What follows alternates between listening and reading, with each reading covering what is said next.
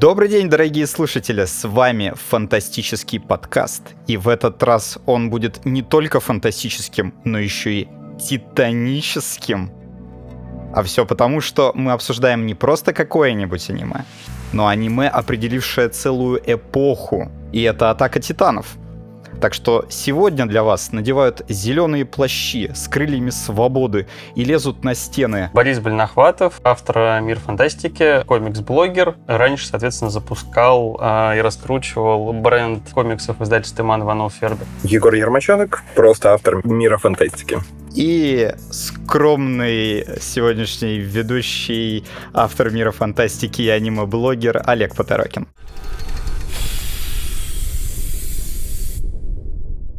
Что ж, я думаю, что сразу можно спросить, как познакомились с франшизой в целом. Как раз Борис сможет рассказать свою потрясающую историю, отвлечь нас. Ну, давайте, ладно, начну. Дело было, соответственно, получается, на 2015-2016 год. Как раз издательство «Азбука» лицензировало мангу «Атака на титанов». Отдельно потом обсудим название. Так получилось, что в это время я как раз помогал, ну так, на фрилансе. У них, соответственно, группа ВКонтакте, которая тогда только недавно запустилась. Я как раз вот ее запускал, там весь контент делал и писал отдельно вот анонс как раз для атаки титанов, атаки на титанов. Ну и поскольку до этого я знаком с мангой не был, мне нужно было как-то хотя бы понять вообще, о чем там речь, что там, про что там. И ну, самый простой и быстрый способ был пойти смотреть аниме. Поэтому как раз тогда был первый сезон, я его довольно быстро посмотрел, практически за пару дней, мне очень понравилось. Те эти там полеты на вот этом вот устройстве пространственного маневрирования, титаны, которые жрут людей, это было довольно, ну, это действительно было довольно мощно. Поэтому мое знакомство получилось такое. Мне нужно это было для работы. Но на самом деле в дальнейшем там история такая сложилась именно с самим, если немножко, как это сказали, отвлечь и начать с чего-то интересного. История сложилась довольно такая необычная. Вот в плане непосредственно самой судьбы манги и того именно, как она пришла на рынок. Начнем сначала, соответственно, за лицензию на эту мангу боролись два издательства. Ну, наверное, было больше, но в конечном итоге боролись точно два. Это было Азбука которая на тот момент... Раньше это было, соответственно, комикс арт, который под редакцией Александра Жикаренцева, который был в издательстве «Эксмо Домино». Потом они, соответственно, в 2012 году отпочковались. Где-то в 2015 году, соответственно, они пришли в Азбуку. И вот «Атака на Титанов» была первая именно манга, которую Азбука запускала ну, под брендом, соответственно, как раз вот, который выходил под брендом Азбуки. И Комикс, которая до этого активно занималась мангой, тоже она вообще была очень сильно не рада того, что у них такую очень... Ну, она даже на тот момент была жутко популярная лицензия, которую отжали.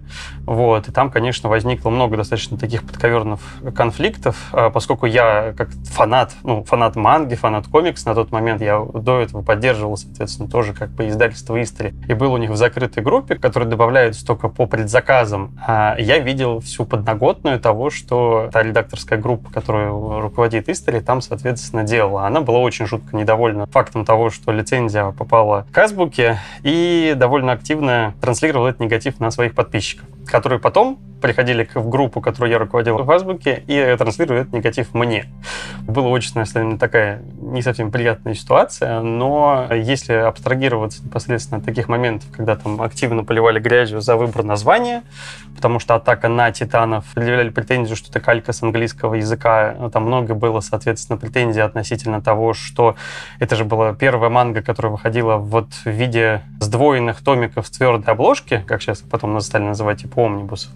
И очень много предъявляли по этому претензий, то, что не как в оригинале. Самое забавное, что история как бы рассудила как минимум этот момент, и сейчас, ну, типа, вот эта манга таких сдвоенных томиков твердой обложки, ну, как бы, по сути, как является уже как достаточно классической для нашего рынка, и выпускается большая часть манги именно в таком виде, а не вот в виде классических японских танкобонов. Поэтому вот такая вот, если вкратце не совсем не ударяться там совсем уж мелочевку, история знакомства, история немножко развития манги. Но на самом деле это очень важный момент, потому что атака Титана в конечном итоге реально дала тот толчок к развитию рынка, вот рынка, который сейчас есть манги у нас.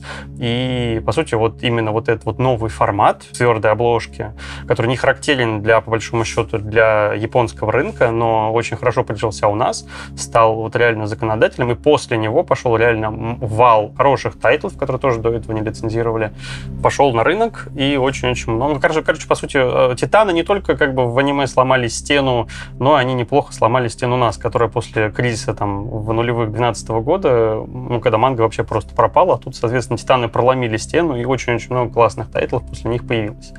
Вот это что касается моей истории знакомства, да. То есть э, сегодня благодарить за то, что есть все эти... В каждом буквоеде есть стеллаж с мангой сегодня, можно в том числе и «Атаку титанов». Да, несомненно, потому что продажи «Атаки на титанов» на тот момент были ну, то есть они утерли нос практически любым комиксам, которые были на тот, ну, на тот момент в магазинах. Первый тираж, по-моему, был что-то больше 10 тысяч, даже, по-моему, больше 20 и он исчез из магазинов в течение ну, меньше, чем три месяца. То есть в среднем книжный, соответственно, рынок считает, если успешный проект, то он как раз где-то за три месяца должен обернуться первый тираж. И вот «Атака на титанов» ушла, по-моему, на допечатку через полтора, что ли, или два месяца. Я уже не присутствовал на тот момент в Азбуке там, по своим причинам, но вот этот момент я запомнил хорошо, что практически первый том смели сразу. То есть его просто с полок сняли, прям как он только вышел, его сразу забрали и сразу отправили на допечатку. Ну, в общем-то, даже не удивительно. Ладно, Егор, я так понимаю, ты относительно новичок в фэндоме, да? Ты недавно все это дело посмотрел. Я не просто относительно, я очень новичок, потому что для меня знакомство с Атакой Титанов случилось только в этом году, потому что, ну, как-то очень долго Титаны не могли проломить э, стену моего какого-то такого слегка пренебрежения, что ли, к аниме. То есть его я смотрел редко и только избранные тайтлы, вот, что поменялось не так давно. И я посмотрел, что вроде как уже осенью выходит э, последний сезон, прям финал-финал, и я думаю, окей, надо к этому моменту все-таки э, немножечко догнать атаку титанов всю. Знаешь, как кот в том меме, time has come. Да, да, именно. Поэтому я сел смотреть, и мне понадобилось, наверное, вот две недели, чтобы посмотреть все, потому что зацепило просто просто невозможно.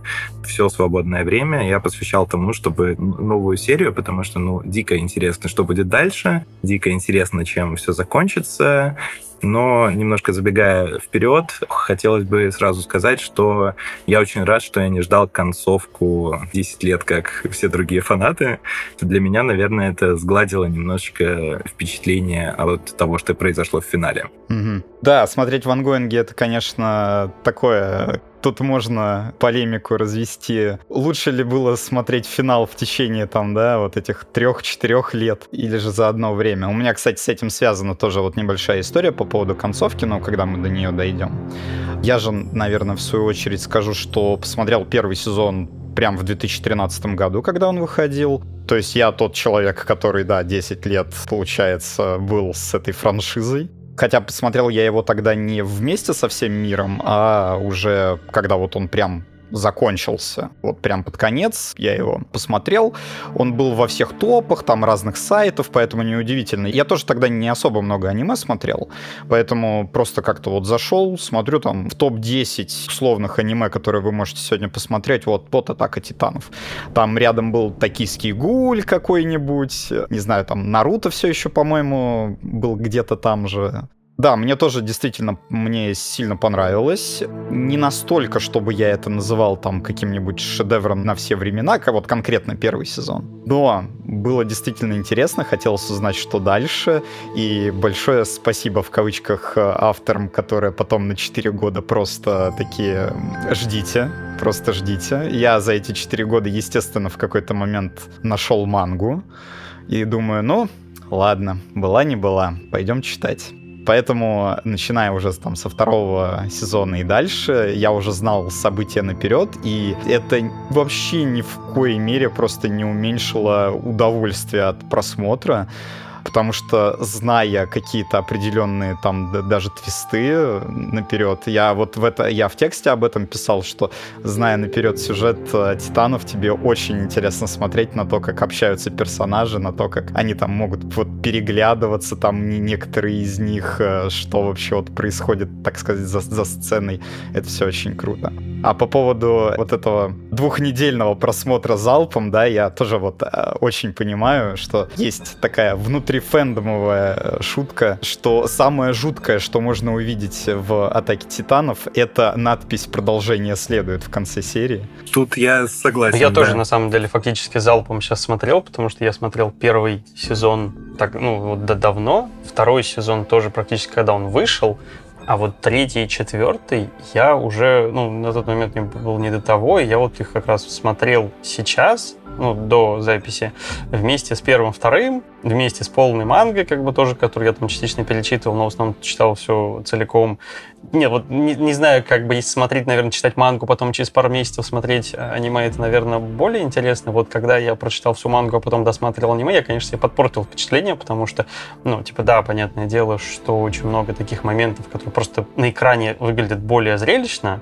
В принципе, вообще аниме в этом плане превосходит намного первоисточник, просто потому что он намного более зрелищный. Но в плане знания сюжета, конечно, когда ты прям реально покадрово, ну, практически там покадрово, там, измени, не знаю, на мой взгляд, там 95% наверное, манги перенесено, перенесено просто покадрово в аниме, и это, конечно, немножко тяжеловато. Типа ты смотришь то же самое, только вот они, оно двигается.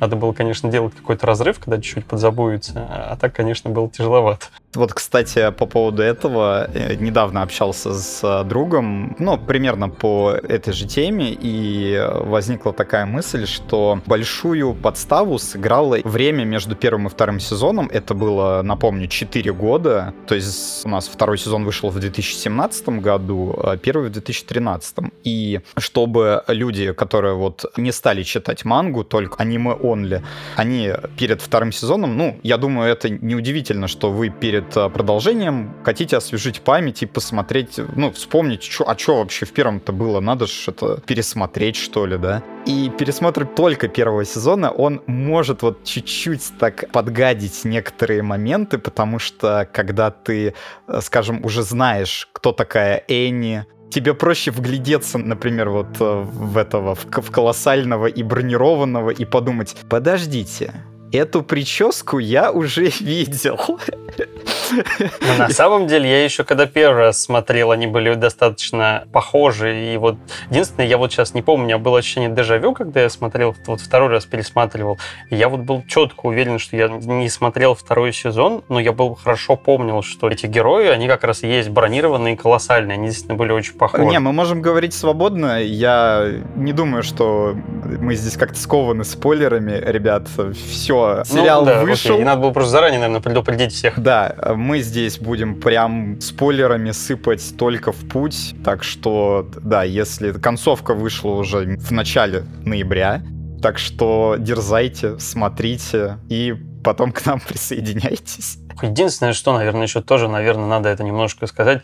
Я вот э, боюсь, мы когда сейчас будем озвучивать все имена и топонимы, я тоже вот, э, я не специалист по там всяких там японским конкретно звучаниям, поэтому, наверное, я буду придерживаться больше того, что в манге уже официально переведено, потому что субтитры, кстати, которые переводила Истори, а, немножко отличаются во многих вещах именно идеологически. Там, наверное, только один из главных, я помню, камней преткновения, это имя Леви или Левай, Ой. когда все тоже активно там ругались. Да, вот типа, но у нас везде, даже в субтитрах к аниме, он Леви. Вот. А вот все остальные, я вот как по манге идет, я приблизительно так их буду говорить. Поэтому, если что, просьба не стрелять, я просто как бы вот как привык, так сейчас и буду. Нормально. Он у нас Леви, Левай, Реви. Ривай. Да, там огромное количество вариантов. Я помню вот просто вот эти все имена и вот это все. За это там практически, как говорится, за левый двор стреляю в упор. Поэтому там этого огромное количество. Это срачи было по поводу имен и по прочего. Я поэтому сразу просто предупреждаю, что если вдруг у кого-то из-за этого там отдельно бомбит, вы как бы извините. Я, к сожалению, японский не знаю, как правильно. Хотя я слышу, что в, типа в оригинале там вот он типа больше ближе к Левай, но у нас вроде как я понял устоявшийся перевод не всегда имеет, ну типа не всегда именно прям как слышится, так и пишется. Сейчас будет эта проверка, там, Жан или Джин поехали, все. Э, ну, это для тех, кто, наверное, в английском скорее читал. У них Жанна. Не, на самом деле там есть, там если даже слушаться в речь именно вот типа японскую, там очень много периодически, они же достаточно, культура-то американская, она повлияла достаточно серьезно на японцев, поэтому там очень много, даже вот японская речь, я, я смотрел аниме на, в оригинале с субтитрами, и там периодически проскальзывают вообще английские названия по разным местам, даже не, не конкретно в именах персонажей, а просто там, не знаю, периодически они вот именно конкретно произносят английское слово, хотя как бы речь абсолютно японская. И название какого-то там предмета тоже, наверное, может быть на японском, но они его произносят почему-то на английском. Я, я молчу, молчу про опенинги и эндинги, где в песнях вообще очень много английского, но прям даже иногда в тексте встречается такой не, необычный на самом деле момент. А в опенингах даже не английский, там немецкий. Немецкий, да. Я в конце тоже, когда досматривал, там немецкий прям так хорошо шпарил. Ну, Забавно. автор вообще, в принципе, вдохновлялся таким э, сеттингом Германии, скажем, конца 19 века, наверное, местами. Вот. Мы, ну и более... Но это чувствуется, это Более чувствуется, ранний, да-да-да. Там вообще много взято из немецкой истории. По поводу, раз уж мы про перевод, можно и вспомнить про название. Мы обещали байку. А, ну, байк, собственно говоря, как раз том речь, что изначально очень большие вопросы были к названию, потому что оно в оригинале там что-то получается, что-то типа вторжение гигантов. Очень многие считают, что это про... Да, я скажу. А, на оригинале манга называется Shingeki no Kyojin. Буквальный перевод «Атакующие титаны» или же «Атакующий титан». Мы не знаем количество, так как японский позволяет так делать, без контекста непонятно. Читатели в Японии, естественно, ну, логично предположили, что название олицетворяет просто вот основную тему. Вот есть титаны, они атакуют людей логично. И только в конце, да, вот э, когда уже там мы на финальных стадиях, так сказать, сюжета, мы узнаем, что все это время манга называлась «Атакующий Титан», и была она посвящена ровно, ну, не, не манга, а именно название, да, было э, именно про одного Титана, которым и является главный герой. Ну да, а дальше начинаются забавные моменты с переводом этого названия во всех, во всех других странах. Особенно самый, самый, наверное, главный источник вот этих вот расхождений идет английский, потому что в английском манга называется Attack on Titans. Нет, там просто Titan. Да, там Titan. Сейчас я посмотрю, да, она где-то где обычно есть. Ну ладно, неважно. А, просто мне как раз сейчас манга перед глазами. Ну, короче, там в любом случае там есть вот это прекрасное он, который на. И здесь прям копии сломались, потому что в свое время азбука локализовала название как «Атака на титанов», Тут как бы есть такой вот э, момент многообразия, то есть вот когда народ просто бомбанул, потому что, да, там есть, соответственно, вроде четкое понимание того, что атакуют именно титаны, там было очень много копий по этому поводу сломано, потому что непонятно, почему англичане, ну, типа, ну, англоязычный перевод выбрал именно такой вариант, а почему, соответственно, азбука, ну, оперлась как-то больше, похоже, что на него, потому что ну, там как бы были определенные э, причины, по которым мы как бы это все рассказывали, там тоже приводили огромное количество доводов. Сейчас, на самом деле, кажется, что часть из них... Ну, в конце, я, честно говоря, я вот думал об этом уже в самом конце, и, честно, кто на кого там нападает, в конце уже не совсем понятно, если с точки зрения этого смотреть. Там действительно атакующий Титан больше про Ирена. А тут вот кто на кого, и было, да, вот этот вот момент, что манга так вот, она 17 томов там со всеми приквелами, она так и называется «Атака на Титанов», а истори, которые, судя по всему, были причастны к э, переводу как раз субтитров, ну, по крайней мере, на кинопоиске очень часто они отмечаются. Я помню, что такое было. Они там для ваканиме вот это, по-моему, переводили. И они перевели именно как «Атака титанов». И вот до сих пор, соответственно, манга у нас называется «Атака на титанов», а вот аниме официальный перевод «Атака титанов». И вот, вот этот вот момент, он там идеологически, на самом деле, во многих там местах перевода, там вот этот разногласие, конфликт двух издательств, он прям идет полным, ну, полным ходом, потому что в манге многие персонажи и топонимы называются, соответственно, в одном ключе, и многие там вещи переведены в одном ключе. В аниме, соответственно, они переведены там по-другому. Вот все вот эти вот, э, а, вот эти там моменты. И там просто, на самом деле, очень, как бы, если ты знаешь знаешь, подноготную этого конфликта, смотреть и читать аниме в этом плане очень забавно, потому что реально ну, прям он весь там чувствуется. Что самое забавное, по сути, этот конфликт, можно так э, сказать, начал сам автор манги, Хаджима Исаяма, который, ну, по сути, и придумал английское название манги Attack on Titan. Да, кстати, я вот, да, вот это точно, это я забыл, потому что тоже он как раз его придумал, и из-за этого очень многие на него ссылаются, но это такое ощущение, как будто английский он знал плохо. Потому что срабатывает все еще такая фишка, что хочется, наверное, как-то круто назвать, ну, чтобы оно звучало как-то интересно, да. Не каждый японец хорошо знает английский язык, но так что там вопросы к японской стороне можно задавать по, по поводу того, почему она так на английском странно называется. Знаете, сейчас немножко синдром поиска глубинного смысла, но я, так как там, никоим образом не причастен к э, этому фандому изначально, но меня всегда забавляло, что атака на Титана, ну, звучит как будто бы немножко глупо. Но потом, да, во-первых, уже говорили, что не сразу понимаешь, кто кого атакует в конечном-то итоге. А во-вторых, ну, как будто бы сразу хочется узнать, почему на Титана, потому что вроде атакуют Титаны, а не их самих. И поэтому это, особенно в первых сезонах, добавляет как будто бы немножечко интереса к тому, чтобы разобраться в том, что там происходит, потому что вопросы начинаются уже даже на названии. Не то, что уже когда, ну, собственно, начинается сама история. То есть э, это как-то строишь вот эту те теорию, да, там доска во всю стену и пытаешься, почему на Титана? Да, да. Типа того. Не, ну там такое действительно есть, потому что там же как бы разведкорпус, он выезжает за стены, он как бы атакует титанов. И там вот этого момента с игрой вот с этим вот названием, там придумать можно вот этого поиск глубинного смысла вообще бесконечно. Там, там можно и так, они атакуют, там можно как бы, что они в ответ тоже атакуют. Даже вот на, типа на первых двух сезонах это абсолютно непонятно, кто там кого в конечном итоге атакует, потому что там же, по сути, там первый сезон, он сводится к тому, что первая победа как раз человечества, а вторая, второй сезон, соответственно, ну, типа, сводится к тому, что... Так вообще, и, и, и вы вспоминаете, да, вот этот самый последние кадры первого сезона, где показывается вот эта голова Титана в, внутри стены, и ты сидишь такой, что? Почему? Откуда? Просто... Э, да, да, да, да, да, это, конечно, вообще, это помню, тоже было такое, чего? Мы как раз, наверное, здесь э, перейдем. Очень много мы посвятили такой около смыслу. Все-таки почему вот Титаны стали такими культовыми? Почему они так всем э, нравятся? Я понимаю, что, наверное, у нас у всех примерно одинаковые мысли по этому поводу, но... Я, послушав вас, я даже уже не уверен.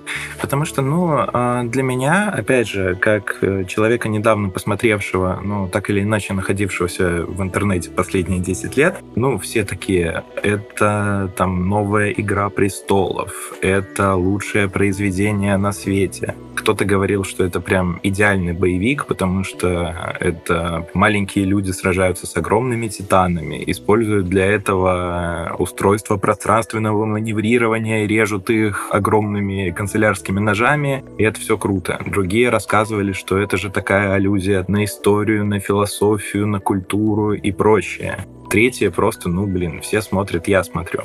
Поэтому мне кажется, что «Атака титанов» классная тем, что тут почти каждому зрителю найдется что-то свое. Там любители драмы увидят вот эту вот простую ну, как простую, военную драму, более-менее привычную, где молодые ребята отправляются на войну, и у них там возникают какие-то взаимодействия, дружба, привязанность и так далее, а потом кого-то из них убивают, ну, в этом случае съедают огромные титаны. Там кто-то чисто увидит экшен, что да, круто, очень яркие, очень сочные боевые сцены, и они особенно там в первых сезонах случаются почти в каждой серии, и ты следишь за этим просто вот там в полнейшем восхищении, потому что нигде такого еще не было. Ну, а кто-то, как, например, я, почему меня это все так зацепило, потому что первые сезоны — это вот непрекращающаяся тайна. Там, начиная от того, что вот все так мирно, и тут появляются внезапно титаны, хотя нам уже рассказали, что сотни лет у них их не было, у тебя сразу в голове, а почему, а как? Потом появляется ключ к подвалу, потом Эрен превращается в Титана, и дальше по сюжету, и каждый ответ, что мне очень нравится, что каждый ответ, который находят герои в рамках вселенной, он задает еще больше вопросов.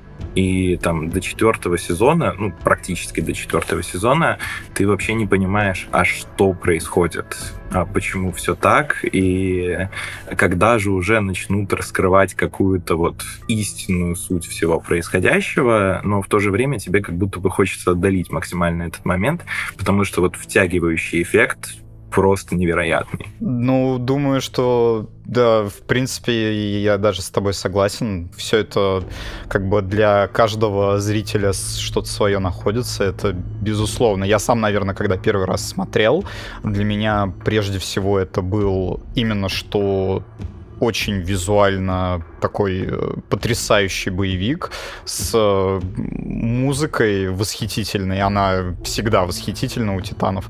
Лучший ост в аниме, который вы можете услышать. Ну, один из лучших. Да, безусловно, сюжет, который постоянно тебя вот так, вот так трясет прям своими какими-то тайными твистами. Передаем пламенный горячий привет э, «Остаться в живых», который, кстати, тоже неправильно на русском называется, но это уже история давно минувших дней. По поводу твистов, вот мне дико нравится то, что автор э, Исаяма Сенсей, он очень грамотно подходит. Вот э, почему всем так прям нравится, вот как раскладывается сюжет в «Титанах». Он очень грамотно к своим твистам и ружьям подходит. Это вот, наверное, как бы кто ни относился к «Титанам», вот, то есть даже людям, которым, может, там концовка не понравилась дико, или их разочаровали, не знаю, бои последнего сезона или что-нибудь такое, там, в общем, разных мнений много, но вот по поводу ружей всегда было единое мнение, что автор прям большой молодец. Он не просто вот их лепит, как э, там ради, вот просто чтобы как-то где-то, а он грамотно выстраивает. У него есть даже два типа таких твистов. Ну, по крайней мере, я для себя, наверное, выделил два первый тип. Это как вот фокусник, который отвлекает ваше внимание какой-нибудь побрякушкой перед глазами, да, это вот э, первый тип. Три сезона перед нами маячит ключ от подвала и говорят, вот, вот, тайна вся вот там, вот ключик. Кстати, это тоже не совсем правда. Вот люди настолько зацепились за этот самый несчастный подвал, но я вот недавно с друзьями пересматривал сериал. На самом деле, не так часто они про этот подвал вспоминают до третьего сезона, там буквально пару раз. И только уже в третьем сезоне, когда идет э, битва за родной город героев э, Шиганшину, уже говорят, что да, мы должны попасть в подвал, мы это сделаем. И второй тип твистов — это те, которые вот они где-то на заднем плане, обитают, чтобы вот в какой-то момент просто как, э, знаете, вспышка справа произойти. Ну, я опять отсылаю, наверное, к Райнеру и Бертельду, которые один из самых знаменитых твистов в аниме вообще, э, как бы топ-10 аниме Betrayals, так называемый, потому что это было настолько... Опять же, казалось бы, да, у нас на виду подсказки к этому. Похожесть, вот прическа там вот этого бронированного титана. Вот.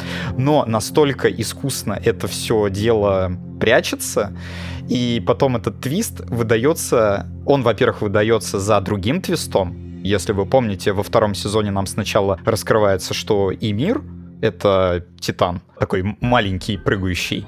И мы как бы, вот это как раз тот брелок, ну, светяшка, который у нас перед глазами брякают, а сразу после этого так второй рукой фокусник такой там, да, словами Райнера где-то на заднем плане, казалось бы, выдает штуку, которую ты ожидаешь услышать, ну, где-то, наверное, в конце вообще истории, да, нам кажется, что это ластбоссы такие, которые в первой серии появились, и мы к ним будем идти там все это время по сюжету. А тут просто из ниоткуда. Ну, там это, чё как, я бронированный, он колоссальный. Пойдем покурим. И ты сидишь такой... Я, честно, я когда вот в манге это впервые прочитал, я думал, что переводчик ошибся. потому что я такой, подождите, ну не может такого быть. И смотреть на то, как а, люди, когда потом смотрят, ну, смотрели второй сезон, они думали, что тоже вот с субтитрами что-то не так. Или там с озвучкой. То, то, то есть потому что вообще в голову им не могло прийти вот, вот это. Потом, конечно, через две минуты, там, условно, у них было озарение, что оно же все было на виду. Вот пазл в голове сложился потом моментально.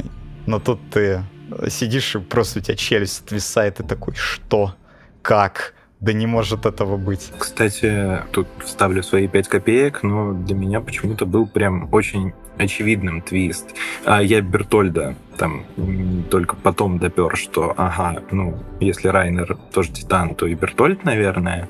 Но с Райнером это как будто бы было прям очень очевидно, что ли, потому что там было несколько прям намеков, если я не ошибаюсь, то когда они впервые встречаются с Энни в форме Титана, там было пару моментов, когда Райнер, типа, ну, он не мог выжить физически, но он выживал.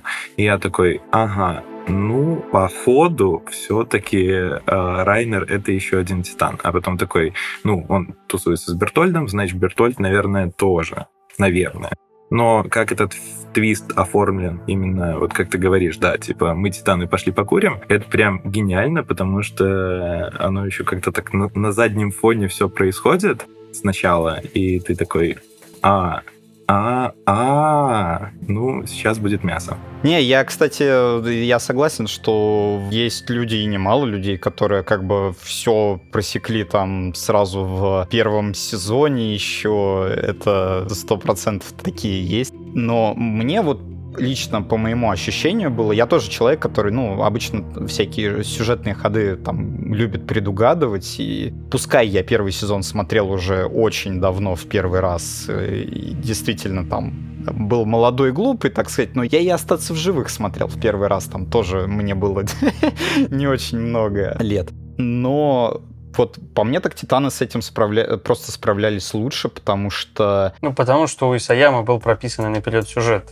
Это такая, кстати, вставлю свои 5 копеек тоже. Ну, на самом деле, вот я в последнее время особенно очень много сейчас манги читаю, которые выходят.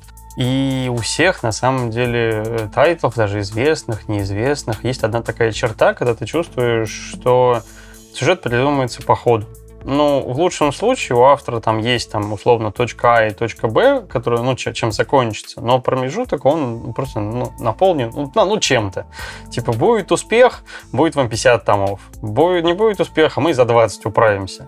И оно абсолютно, то есть как бы финал не зависит от того, что будет посередине. Э, очень редко, когда прям какие-то вещи прописаны чувствуется, что ни героев не мотает, а, а вот именно конкретно они идут по заранее подготовленному, подготовленному маршруту. Это вот, э, для примера, в прошлом году первый раз тоже прочитал целиком мангу по стальному алхимику, а вот там тоже четкая дорожка есть абсолютно. И вот с Титанами такая же история, там, ну, только как бы в алхимике там чуть меньше твистов, он не, не, не про это чуть-чуть. А вот здесь в Титанах прям чувствуется, что у автора был конкретный маршрут, он конкретно ему следовал. Да, я не во всем согласен там с, а, ну, с самим, соответственно, автором и некоторые сюжетные твисты мне не сильно понравились, но я просто отдаю, отдаю дань уважения, что вот там реально там эти 34 тома, он как бы гнул свою линию, и конкретно у него был заранее этот план, и он по нему прошел. То есть он не придумал его на полпути, он у него точно был. Это здорово. Я, честно говоря, это уважаю. Отдельно там потом можем проговорить потом, что, соответственно, понравилось, не понравилось. Сейчас не буду в это углубляться. Относительно того, почему аниме и манга стало хитом, по аниме, на самом деле, чуть проще. Потому что почему манга стала... Тут, конечно, есть достаточно много вопросов. Мне кажется, реально есть какой-то элемент. Вот как раз он, он выехал на том, ну, на этих как раз твистах, типа, когда непонятно, что происходит потому что все-таки визуально манга не супер богатая, она, она интересная с точки зрения там дизайна, кривой вот этот немножко косой стиль Саяма отлично сочетается с этими титанами, Понятное дело, что потом там он уже лучше учится рисовать, у него наверняка там уже появляется 100-500 помощников, которые ему помогают рисовать все там вплоть от левой пятки до фонов. Но вначале, конечно, очень чувствуется, что типа вот на голом энтузиазме все это там делалось, и э, ну вот похоже, как бы народ зацепило именно вот эти вот там как раз твисты, когда а что же будет дальше, то есть а откуда вообще все, почему все так получилось, как получился такой мир, почему, откуда вот эти появились титаны. С аниме чуть-чуть проще в этом плане, потому что аниме сделано, особенно первые сезоны, они перекомпоновывают неплохо мангу, я считаю, даже сделано лучше, то есть, типа, у Саяма все-таки в этот момент а, был, наверное, не супер много опыта, именно в плане вот построения сторителлинга. Аниме в этом плане справляется лучше, то есть он более гармоничный первый сезон, чем первые сезоны манги. Хотя там где-то, я, я знаю, там напороли какие-то ошибки сделали, еще что-то. Но вот с точки зрения развития вот именно самой истории он сделан лучше. То есть тебя условно сначала знакомят с персонажами, а потом все-таки их начинают убивать. Не сначала убивают персонажей, а потом с ними знакомят. Это такой был момент. Я даже дополню, Исаяма в интервью говорил, что аниме — это как раз э, каноничная версия истории. То есть он сказал, что вот моя манга — это брух, а вот аниме, вот все, аниме канон. То есть, если есть какие-то споры, что более верно, это он, он сказал, вот прям сам автор, это будет аниме.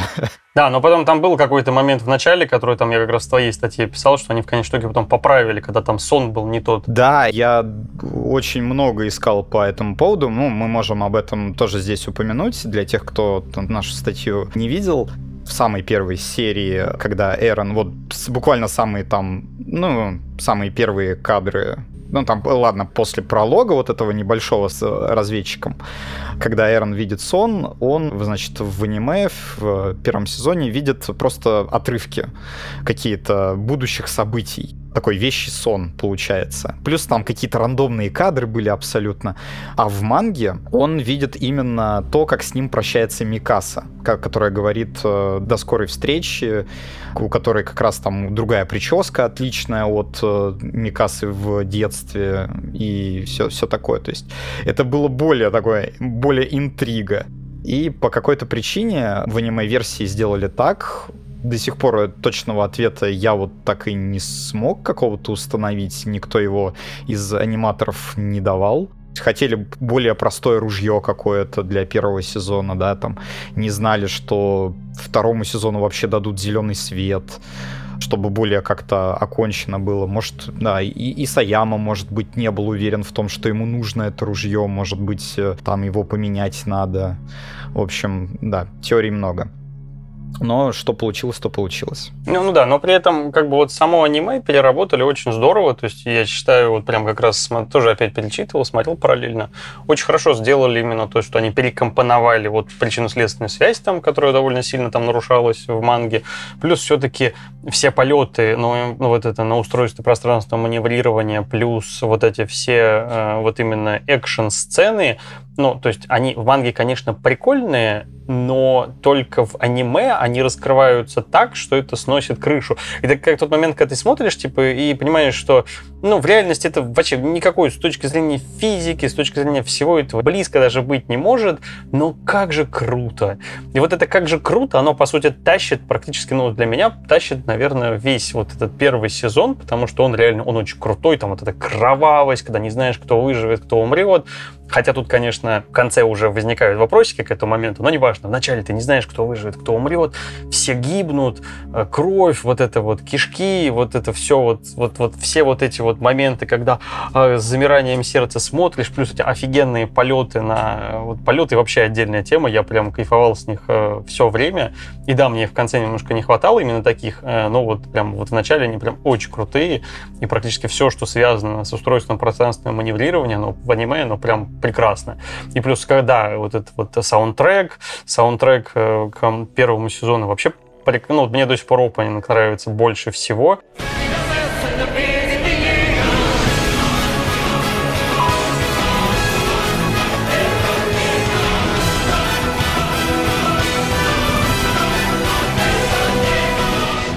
Я дико, правда, смеюсь, что это прям гопак. очень смешно. Но при этом э, он очень бодрый, очень классный. И практически аниме вот оно этим цепляет прям первого, с первого сезона. И, а дальше ты просто уже как бы, ну, тебе интересно, что будет дальше, потому что тебя уже зацепили. Ты имеешь в виду самый первый опенинг? Да, да. Ага. Ну, он такой реально бодрый, но, не знаю, у меня он в голове ассоциируется прям с гопаком, прям под присядку под него можно танцевать. А, Егора, у тебя э, любимый, вот у тебя как раз на свежую память любимый опенинг? Пожалуй, все. Все. Нет, э, тут тоже такая небольшая предыстория. Это, пожалуй, из четвертого сезона, потому что у моего соседа по квартире он стоял то ли на будильнике, то ли на звонке.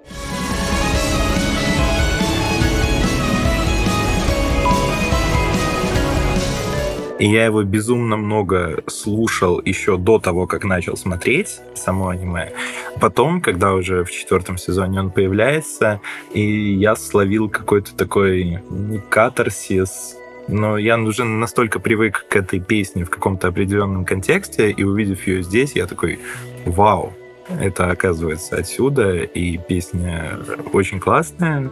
И, ну, не знаю, я кайфовал, наверное, больше с четвертого сезона, с учетом того, что, да, ну, как бы я знаю, что для любителей аниме опенинги это прям какая-то отдельная тема, но тут я тоже проникся. Ну, ты имеешь в виду опенинг, который My War? Да, да, именно его. Он у меня, вот честно, я как бы не самый мой прям там, чтобы любимый опенинг э, Титанов, но мне очень нравится концовка этого опенинга когда идет вот это нарастание и приближение к лицу атакующего титана, который весь из себя вот эта вот статуя монстра такого. Мне почему-то последние пять секунд у меня прям всегда мурашки от него шли. Это прям ух было супер хорошо. Кстати, да, ну, тут тоже про любителей аниме начал.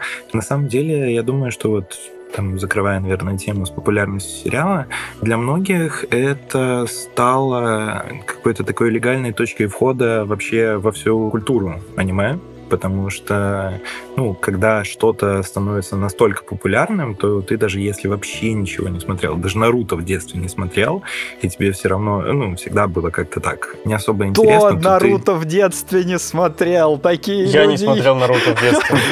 Такие есть.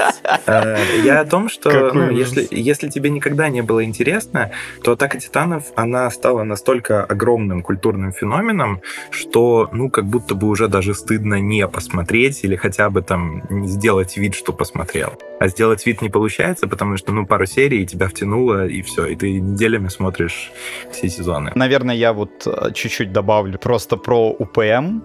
В целом, как бы вот сам сеттинг Титанов, он, во-первых, для аниме достаточно такой уникальный, то есть это не что-то там про какую-то школу опять в Японии или там не про какой-то японский колорит, знаете, вот когда там тот же Наруто, тот же там Клинок сейчас вот выходят, там самураи какие-нибудь. То есть вроде как даже вдохновленная Европой, что само по себе, ну, просто более интересно именно с точки зрения не новичков, которые приходят, да, в аниме, как вот э, Егор ты сказал, а наоборот, людей, которые более насмотрены к тому моменту были. Я бы чуть-чуть с этим, наверное, поспорил, потому что, ну, действительно, есть и очень много аниме, которые базируются именно на европейском. То есть тот же Алхимик супер популярный, и достаточно, ну, их достаточно много. Они есть, но я бы сказал, многие из них просто нишевые, такой более мейнстримовой штуки, наверное. Ну, ладно, есть Жожа. Всегда есть Жожа. Это, да, с ней спорить бессмысленно. Это просто Европа во всем своем великолепии. Атака Титанов, она все-таки более западноцентричная, на мой вкус. Потому что и как бы структура построения сюжета, и многие, ну, вообще такая динамика происходящего, ты так не сразу вспоминаешь, что ты аниме смотришь. То есть оно как-то, может, это для неискушенных зрителей, как я, но все равно ты сразу ловишь какой-то такой вайб, что на Востоке сюжеты и повествование, и динамика, она немножко другая, чем к тому, к чему привыкли мы, любители, скажем так, западной школы.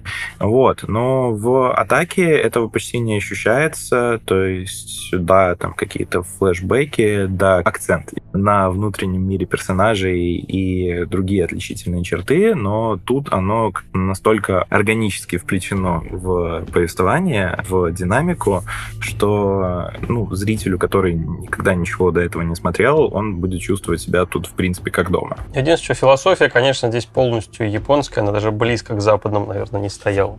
Вот это лично мое мнение, потому что философия, вот именно особенно концовка и все, что с ней связано, она прям, ну, она абсолютно не в контексте того, что мы привыкли смотреть именно вот в западном. Это как раз довольно очень, очень сильно отличает как раз японскую аним, анимацию от европейской. Это как раз вот эта вот философия абсолютно другая. То есть там пожертвовать там жизнью. Вот это всегда, конечно, это есть, но вот именно в глобальном смысле, то как здесь была концовка, она, ну, совсем, совсем, ну, на мой взгляд, абсолютно вообще не в контексте того, что что продвигается именно сейчас современной западной культурой. Ну, мое мнение лично. Ну, пока мы, ладно, не перешли к слону в этой посудной лавке, по поводу вот каких-то аниме фишек в Титанах, вот ты про флешбеки упомянул. Есть еще, часто видел, упоминают при просмотре Титанов так называемый аниме-тайминг. Это когда э, герой условно там в какой-то вот ситуации, в, ну, скажем, в экшен ситуации, да, нам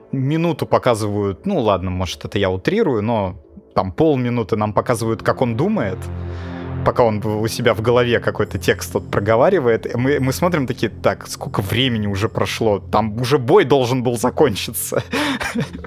То есть а, все это время-то, ну, понятно, что время как бы останавливается в этот момент. Это вот такая присущая аниме Сёнэнам фишка, когда у вас за долю секунды может произойти целый диалог. Но это так. Опять же, Наруто сегодня вспоминали, если э, там в атаке титанов это может продлиться буквально одну-две минуты, ну, там, кроме некоторых моментов, то да, в Наруто это может продлиться на протяжении нескольких серий, и, ну, там уже большие вопросы. Давайте тоже про опенинги, раз уж тема у нас такая поднялась, я, наверное, тоже чуть-чуть скажу про свой любимый. Ну, свой любимый, наверное, у меня будет э, самый простой, который, которому я больше всего подпеваю. Это э, Сасагио, разумеется, опенинг второго сезона.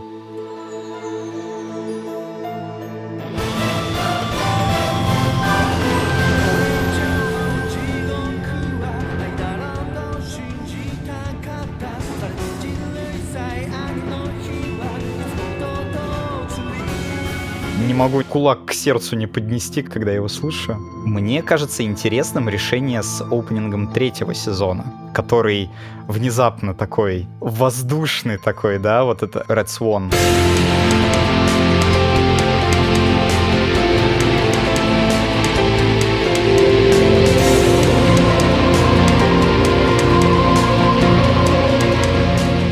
прям душевный. И не казалось, что он такой, ну, как будто бы не к месту. Да, он такой немножко выбивает, я согласен. Мне кажется, что этот опенинг бы замечательно зашел в самом конце.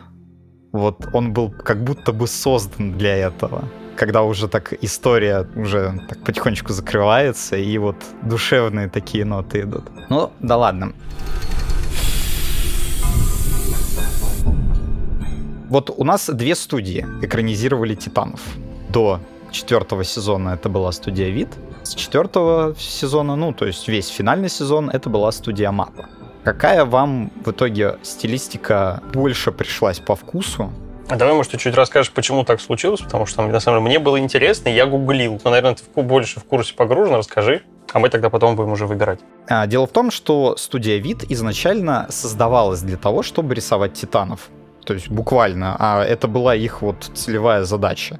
Но при всем при этом, несмотря на, казалось бы, такой вот достаточно уникальный подход, эта студия никогда не была членом производственного комитета. То есть она не получала процент от доходности франшизы никакого. То есть все вот три сезона, что они рисовали, они все еще были наемной рабочей силой то есть им большие дяди из э, издательств, там из э, от производителей всяких э, фигурок, телекомпаний и так далее, просто платили определенную сумму, те, в свою очередь, нарисовали свой сезон и отдали. К четвертому сезону студии этот подход уже не нравился. Студия на тот момент уже была популярная, у них куча других заказов, у них большие тоже анимехи начали делать. Там это невеста чародея, рейтинг королей. Сейчас вот они Spikes Family, например, одна из студий, которая рисует. Великий притворщик, тоже великолепное аниме 21 года. То есть студия хотела все-таки ну, как-то быть более вовлеченной во все это дело, но им отказали. Соответственно, студия хлопнула дверью, сказал, ну, значит, не хотите, как хотите, рисуйте сами. Поэтому надо было срочно искать замену, так как э, манга заканчивалась уже вот-вот, то есть уже там как бы намечались какие-то даты финала. Это у нас был 2020, э, когда все это дело обдумывалось, начало 2020 года. И, значит, э, пришли к студии Мапа, которая сегодня является такими спасителями, они, ну, в общем, которая рисует чуть ли не все. Просто студия разрослась до такого прям огромного пузыря. Они там делают больше всех аниме в год, рисуют именно они. И вот к, к ним поступило предложение, значит, э, тоже нарисовать последний сезон Титанов. И чтобы вот аккурат под конец манги. Мапы тоже не могли такой объем работы выполнить за такой короткий срок и смогли договориться лишь на, по-моему, 16 серий. В 2020 году у нас выходит первая половина четвертого сезона, то есть можно было увидеть на тот момент, если смотреть четвертый сезон, не Blu-ray версию, как, возможно, Егор, вот ты уже видел Blu-ray издание, а вот когда она в процессе выходила, многие подмечали, что качество, несмотря на то, что да, измененный дизайн, это окей, хорошо, это можно принять, но вот качество как будто бы в местах, особенно в битвах, оно так просело. Все потому, что у студии банально не было времени все это рисовать. У них было что-то вроде 8 месяцев на там, около того, на вот эти 16 серий. И мне кажется, за то время, вот, которое им дали, это был, ну, очень неплохой результат. Сейчас вот пересматривая первую часть четвертого сезона, я скажу, что выглядит она в некоторых местах прям отлично. То есть мне очень нравится там движение, вот если мы не говорим про битвы, а вот именно про то, как персонажи, например, двигаются, там очень много живости в движениях, то есть такой детализированной анимации, как вот персонажи даже сидя за столом, как много они двигаются. Не только рты, когда вот, ну, вы знаете, вот это вот в аниме, когда мы анимируем только открывающийся рот а в целом просто движения много. А с, уже со второй части финального сезона и, соответственно, с части третьей четвертой, которая полнометражки, стало получше, было уже больше времени. Соответственно, и качество, ну, по мне так заметно там улучшилось. То есть последние битвы вот мне очень сильно нравилось, как оно сделано. Да, там все еще 3D Титаны, это все еще может кому-то не нравиться, справедливо. Но опять же, у студии вид тоже были 3D-титаны. Я напомню, что колоссальный был в 3D, при том, что многие находили немножко неуместным 3D колоссального. Оно было таким как будто бы резиновым. Слишком много FPS ему давали. Ну, в общем, вот такая история получилась. Я, наверное, еще чуть-чуть дополню. Буквально как раз тоже, пока смотрел последний сезон, набрел на статью, э, которая рассказывает о как раз вот этой студии Маппа, Смысл в том, что у них сейчас такие же проблемы приблизительно, как у студии Marvel. То есть запросы намного больше, чем они могут, в принципе, переварить. То есть там какие-то адовые переработки, поэтому, э, ну, типа, до этого они тянули, и там в конце, вот там, говорят, на магической битве тоже супер популярный, там чувствовалось, что до этого они с трудом, с какими-то просто нереальными дедлайнами работы по ночам, вот это вот круглосуточные они как-то вытягивали, но там они вообще уже сломались. Просто я к чему это все начал. Во-первых, действительно интересно, если можно там найдете, почитайте, ну, это действительно интересно, потому что у японцев, понятное дело, очень трудолюбивые до фанатизма, но даже они как бы ломаются concept. И, на мой взгляд, кстати, вот мапа в этом плане очень характерна, потому что ну, мне меньше, на самом деле, намного понравилась анимация в четвертом сезоне, чем в трех предыдущих. Пускай они там брали долго там времени, но она была хорошая. Прям реально хорошая, качественная, к ней никаких претензий. А вот в четвертом сезоне, да, там в начале еще ничего, а вот в конце начинаешь подмечать, знаешь, такую легкую... Даже это не бюджетность в плане денег, это бюджетность в плане как раз анимации, когда нам надо сделать, анимируя как можно меньше. Там, например, в конце четвертого сезона есть вот эта вот серия, когда они ночью сидят у костра и что-то обсуждают. И ты просто понимаешь, что три четверти серии тебе показывают ветки, а, просто да, да, да, статичные я, ветки, я понял, и на фоне этих веток кто-то разговаривает. И очень много, на самом деле, вот я после статьи уже таких начал подмечать моментов, когда показывают тебе героев спиной, и они разговаривают. На фоне, ну, статичного фона статичные герои что-то обсуждают. Показывают тебе, условно, верхнюю половину лица, без губ, чтобы их анимировать, показывают тебе еще что-то такое, вот что не надо анимировать, но при этом на фоне этого герои разговаривают, типа вот. И вот таких моментов достаточно очень много, и то, что ты говоришь, типа, анимируют только рот, там даже рот не анимируют, поэтому как бы вот этот вот момент меня начал напрягать. Я заметил таких моментов достаточно много, и это было того, ну, понятное дело, что там в конце вот эта вот финальная битва, она вся такая из себя красивая, да, но до нее прям вот дохромали практически. То есть вот, вот эта вот одна серия с костром, она просто реально, по-моему, сэкономила им там, не знаю, месяц работы. Вообще ее не анимировали практически нигде. Серия с костром была, да, в этом плане очень мемная. Там действительно и потом можно было зайти в какой-нибудь твиттер. Все там показывали, что новая серия Титанов и просто этот э, какую-нибудь картинку леса, фотографию скидывают. Вот, вот об этом. Нет, я с тобой согласен, что такие моменты... Я, может быть, их не так много видел, хотя я вот весь четвертый сезон пересматривал, получается, цел сколько, два раза все части. И, ну, то есть вот старался какие-то такие моменты, может быть, углядеть. Но, может быть, меня в какой-то момент все равно... Я больше за персонажами как-то следил, больше вот как-то в эмоции все. А, может быть, я пропускал что-то из этого. Да, лес даже лес, вот знаешь, это не был тот момент, когда мне хотелось грызть э, зубы и говорить, ну как так-то, ну что ж это... Может быть, это из-за того, что я просто смотрю очень много дешевого аниме, и у меня глаз замылился. Я, знаете, для меня, когда что-то двигается, это уже как бы... это уже успех. Вот. А в любом случае, даже плохая анимация в Атаке Титанов, это все еще уровень выше, выше среднего бывает по больнице. Ну да, я, я признаюсь, я не настолько сильно прям погружен. Я на самом деле больше мангу читаю, чем аниме смотрю, особенно в последние годы. Вот поэтому я не я просто чисто вот сравнивал, типа, что было, что стало. Вот для меня это было как бы, ну, вот основной момент. Но вот та же самая вторая часть, я вот все равно буду топить за то, что вторая часть четвертого сезона, это вот там, где есть эта серия с лесом, это все еще серия, где есть активация Титана-прародителя умопомрачительная, просто вот крышеснос. Там, где в манге это, да, безусловно, такой большой красивый кадр с осколками вот этими, ну, осколки, где показывается много-много-много изображений. В аниме это сделали вот прям очень такими красивыми переходами, психоделичными. Для меня это было очень круто, когда там вот это все время в Шиганшине остановилось, тебе показывают вот этот пролет через весь город. Это было очень круто. Когда там последняя вот эта их битва в порту была, для меня было сделано очень хорошо. Не, я, я согласен, там очень здорово в том плане, ну, на самом деле, тут такой тонкий момент, что, скажем так,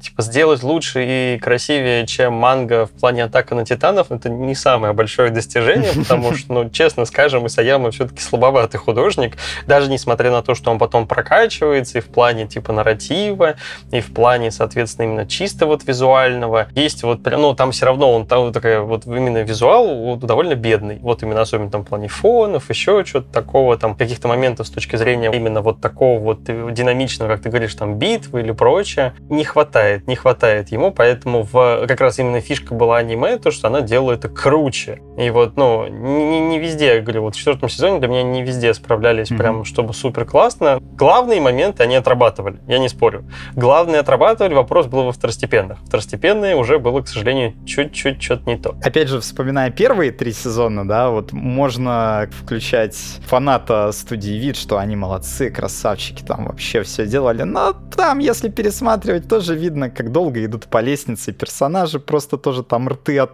только открывают. Моментов удешевления там тоже хватало, на самом деле. Помимо моментов удешевления, вид, ну, опять же, как по мне, там персонажи он делал как-то более объемно, более ярко и более интересно, потому что все, ну, вот вы сейчас про лес говорили. Для меня четвертый сезон — это эмоции через тени под глазами. Я не знаю, мне прям очень бросилось в глаза, что в четвертом сезоне вот это вот прием, когда у персонажа, когда он там хмурится или испытывает какие-то негативные эмоции, у него появляется такая штриховочка под глазами. Вот это в четвертом сезоне очень много. Прям очень, почти в каждой сцене. И я на это так обращал внимание, и это так резало глаз, и я просто ну, специально возвращался к некоторым сериям там, предыдущих сезонов, которые вид рисовали, и я понимаю, что там ну, такого почти нигде не было. Да, естественно, что удешевление везде. Не, ну они это из манги взяли, на самом деле. Там Это манги да. тоже есть. Но просто и на, тут тоже есть такой нюанс, что вид тоже очень многие моменты брали из манги, потому что манга довольно специфична в плане рисунка, и они много моментов брали из манги, но делали это как-то так аккуратно, что это не резало глаз. Оно было Да. вот типа, вот так и должно. А вот у четвертого сезона там есть моменты, когда переборы с этими тенями, черточками, бесявочными, я согласен, тоже прям раздражали. Да, это в манге много где есть, но у вид э, это был как бы не основной прием, потому что они как-то взаимодействие между персонажами делали как-то более интересными, живыми. А вот мапа делает хорошо, но мапа делает как бы стандартно. То есть у нее а, каждое аниме это, ну, на действительно очень хорошем уровне по индустрии, но при этом как будто бы немного чем отличается друг от друга. Ну, кстати, да, справедливое мнение. Я не, в первый раз такое слышу. Даже частично согласен. Потому что вид, ну, у них особенно некоторые моменты, это было там ожившие фрески даже, потому что все такое и по цветам, и по тому, как это сделано. Потому что ты видишь, что люди в это вкладывали как-то больше души, но с другой стороны, да, это требует гораздо большего времени, это требует значительной траты ресурсов, так что мапу, в принципе, ну, винить в любом случае не за что, потому что, да, если они там не вывозят какие-то такие моменты, опять же, субъективно, то что касается чего-то грандиозного, там, битв, э, других динамических сцен, то тут не придерешься. Ну и тоже, чтобы немножко похвалить их, там, где можно поругать вид, по-моему, задники стали у мапы гораздо лучше и гораздо более детальными.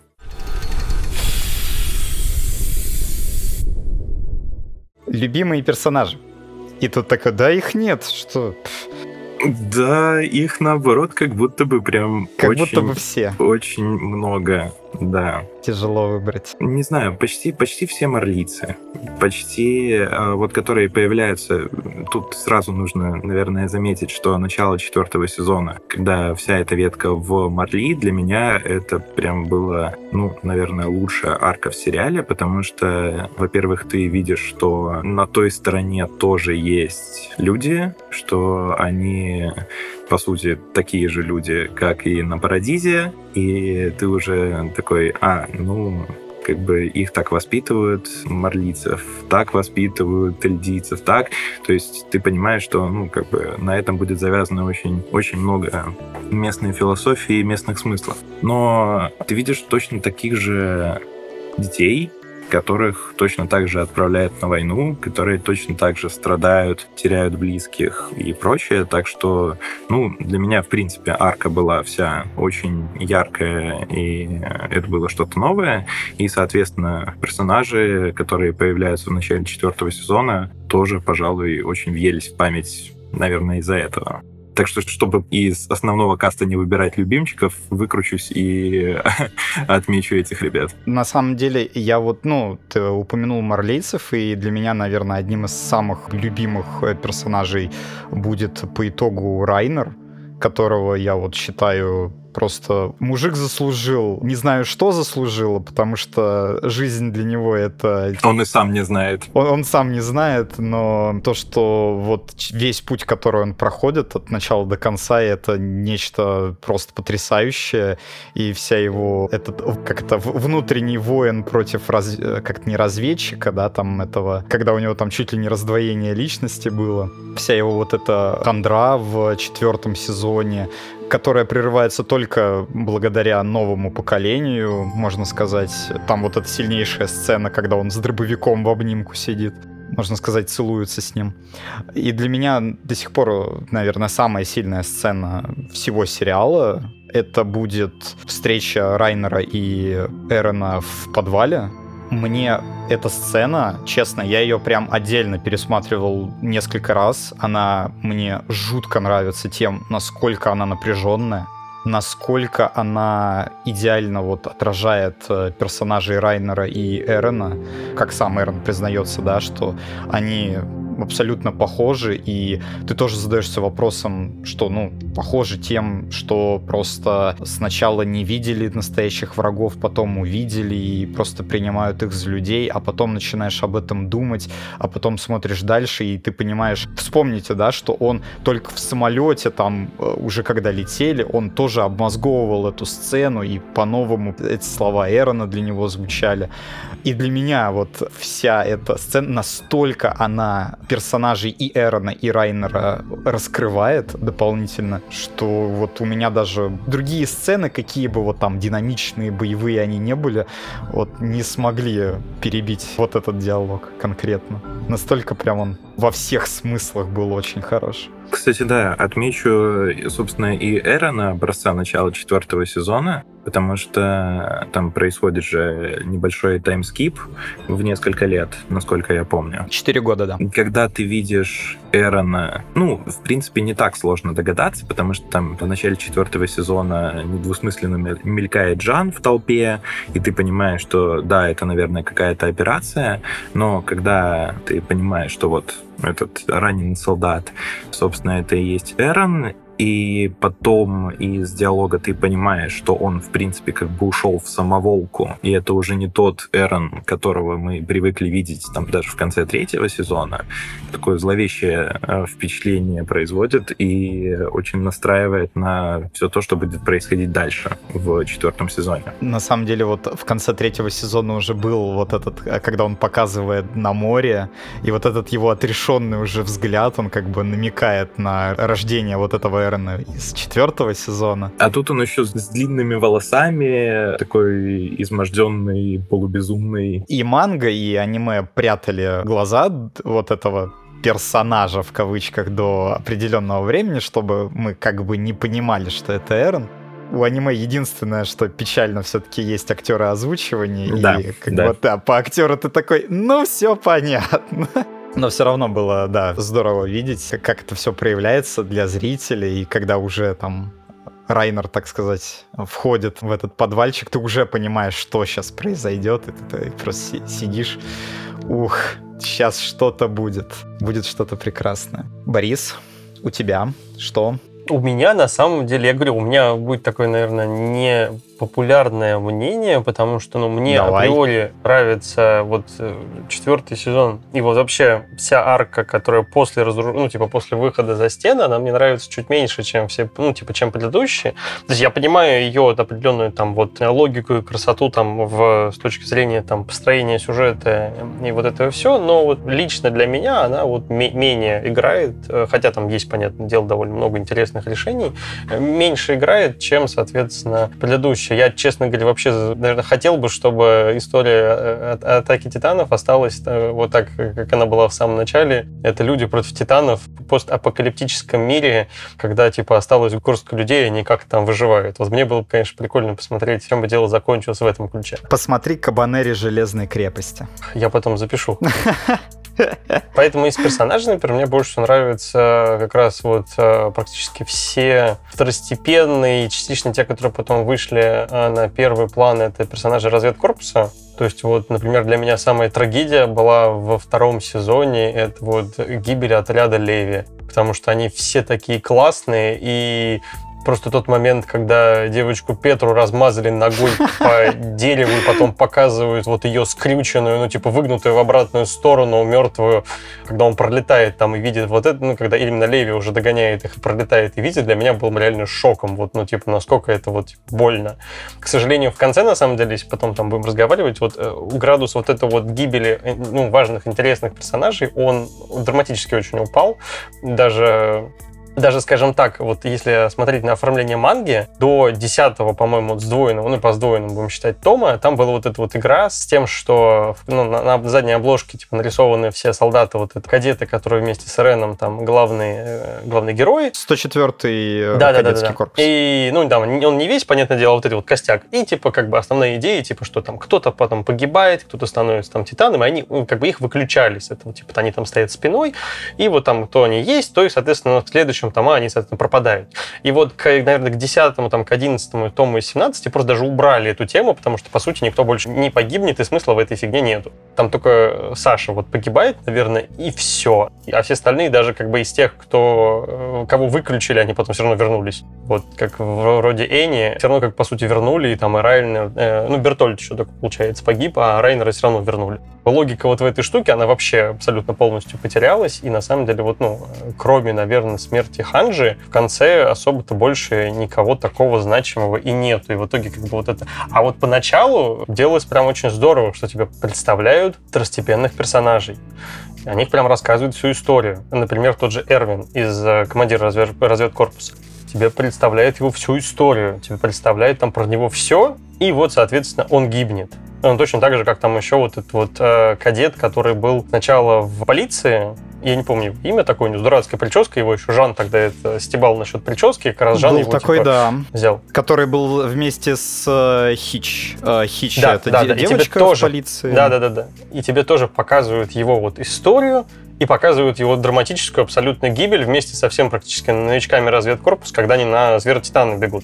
И вот этих вещей было, ну, больше в разы. Наверное, в четвертом сезоне, ну, и как бы в конце манги, и только, наверное, есть еще один такой драматичный момент. Это вот, когда они начинают биться с своими из разведкорпуса. И то там проблема в том, что большинство из них, типа, они говорят, да, это вот наши там друзья, мы с ними учились туда-сюда, но кроме двух человек, которых убил Кони, и только таких, типа, де- десятистепенных, еще даже на том уровне первых сезонов, там никого знакомых нету, поэтому то, что они совершают это предательство, оно, конечно, ну, типа, значимо, но недостаточно. Ну, типа, там нет такого вот этого эффекта, как бы от гибели этих персонажей. То есть мы понимаем, что да, они, типа, совершают не очень хорошее дело, ну, во, во имя, там, благой цели, но нет вот этого вот эффекта, когда, блин, классные такие были персонажи, ну, по сути, как классные люди, и вот они умерли такой достаточно страшной смертью.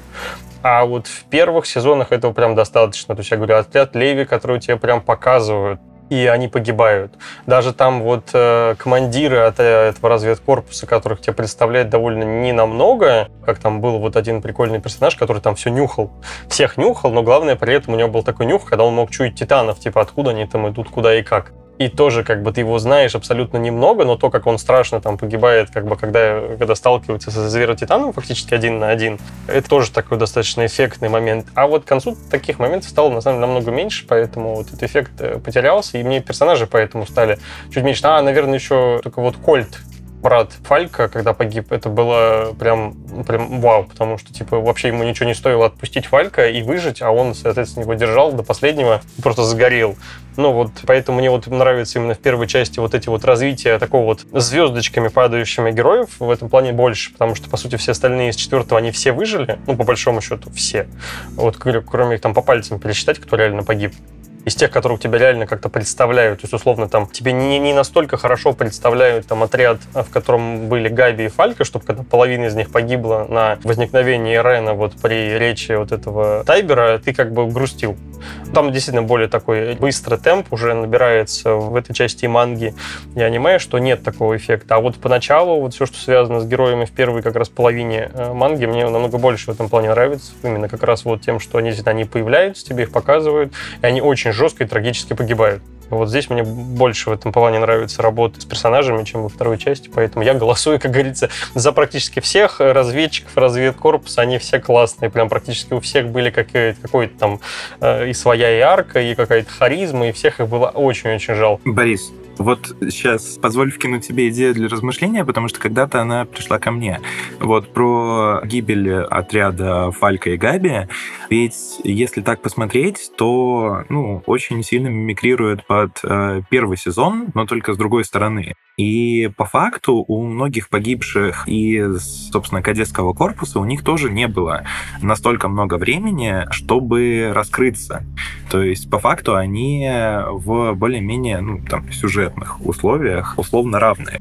Но мне кажется, что как раз-то почему стало гораздо меньше смертей важных персонажей, потому что, в принципе, нарративные ставки повысились, то есть тут уже гибель угрожает, в принципе, всему миру, и как будто бы каждый персонаж уже очень сильно важен, и, ну, конечно, значим для аудитории. Это тоже отрицать нельзя. Вспоминаем про «Игру престолов». Но тут мне кажется, что и зритель уже как-то настолько устал от смертей хороших персонажей, что ну, логично Он привык было... к этому. Да, и привык. Ну, я тут как бы не, не до конца согласен, потому что сами все мы знаем, что как бы гибель одного человека это трагедия, и гибель, соответственно, миллионов это статистика. Это статистика. Вот, да. поэтому на самом деле это очень хорошо проследует в четвертом сезоне, потому что типа то, что там много-много-много персонажей погибают, тебе по сути как бы, ну, на тебя это оказывает недостаточный эффект, даже приходится делать, ну, как бы сценаристу приходится делать вот этот вот типа зум, зум-ин, типа когда он делает конкретную там историю маленького вот этого вот мальчика, вора, э, мигранта, чтобы просто, ну, типа мы прочувствовали этот момент, потому что то, что там куда-то люди бегут с котом и их там давят, соответственно, в лепешке, типа, да, это страшно, но опять-таки, вот опять-таки, как бы есть эффект статистики. А когда тебя показывают конкретную там судьбу вот этого мальчика, там это какой-то там дает какой-то эффект. Поэтому, э, да, я понимаю, что как бы если сделать много-много-много вот этих там гибели персонажей, это бы смотрелось бы по-другому. Но все равно немножко в этом плане, мне кажется, недокручено. Э, то есть надо было либо держать этот темп, либо как-то по-другому. Но на самом деле они очень сильно отличаются по тональности. Вот именно как бы, если в рамках аниме это вот первые три сезона от четвертого, э, в рамках, соответственно, манги там, ну вот момент, когда они, получается, вышли за пределы стен, там другие ставки, другой уровень, но вот мне чуть меньше, наверное, нравится, хотя я логику там понимаю всего этого, но вот э, даже типа мангу, когда читал, есть легкое как раз ощущение, что ты начинаешь отрешаться от всех проблем и... Просто у меня есть впечатление, что Борис егерист. Не, на самом деле нет. Егерист там вообще, вообще это, это отдельные вот это вот типа нацики, которых там сделали, и даже вот отдельный вот этот вот флог, который просто, у которого на самом деле абсолютно, я даже не знаю, она настолько, да, с одной стороны трагичная, с другой стороны абсолютно какая-то безумная сюжетная арка вот этого вот персонажа, который типа чувством вот этого вот вины выжившего,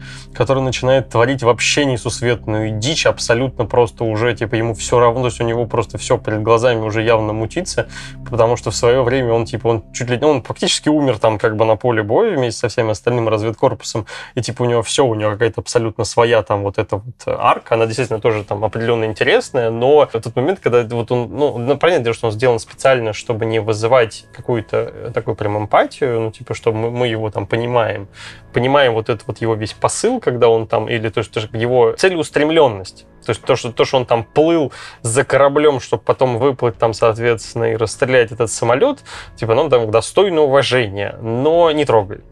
Вот, наверное, такой у меня момент. Мне просто нравится, как Флок, он создан как, по сути, такой антипод Армина. То есть это два персонажа, которые оба несут наследие Эрвина. Армин у нас выживает, по сути, из-за того, что Эрвин отдает свою жизнь, пускай решением Леви. Армин же тоже, да, у него в четвертом сезоне арка, ну, вины выжившего.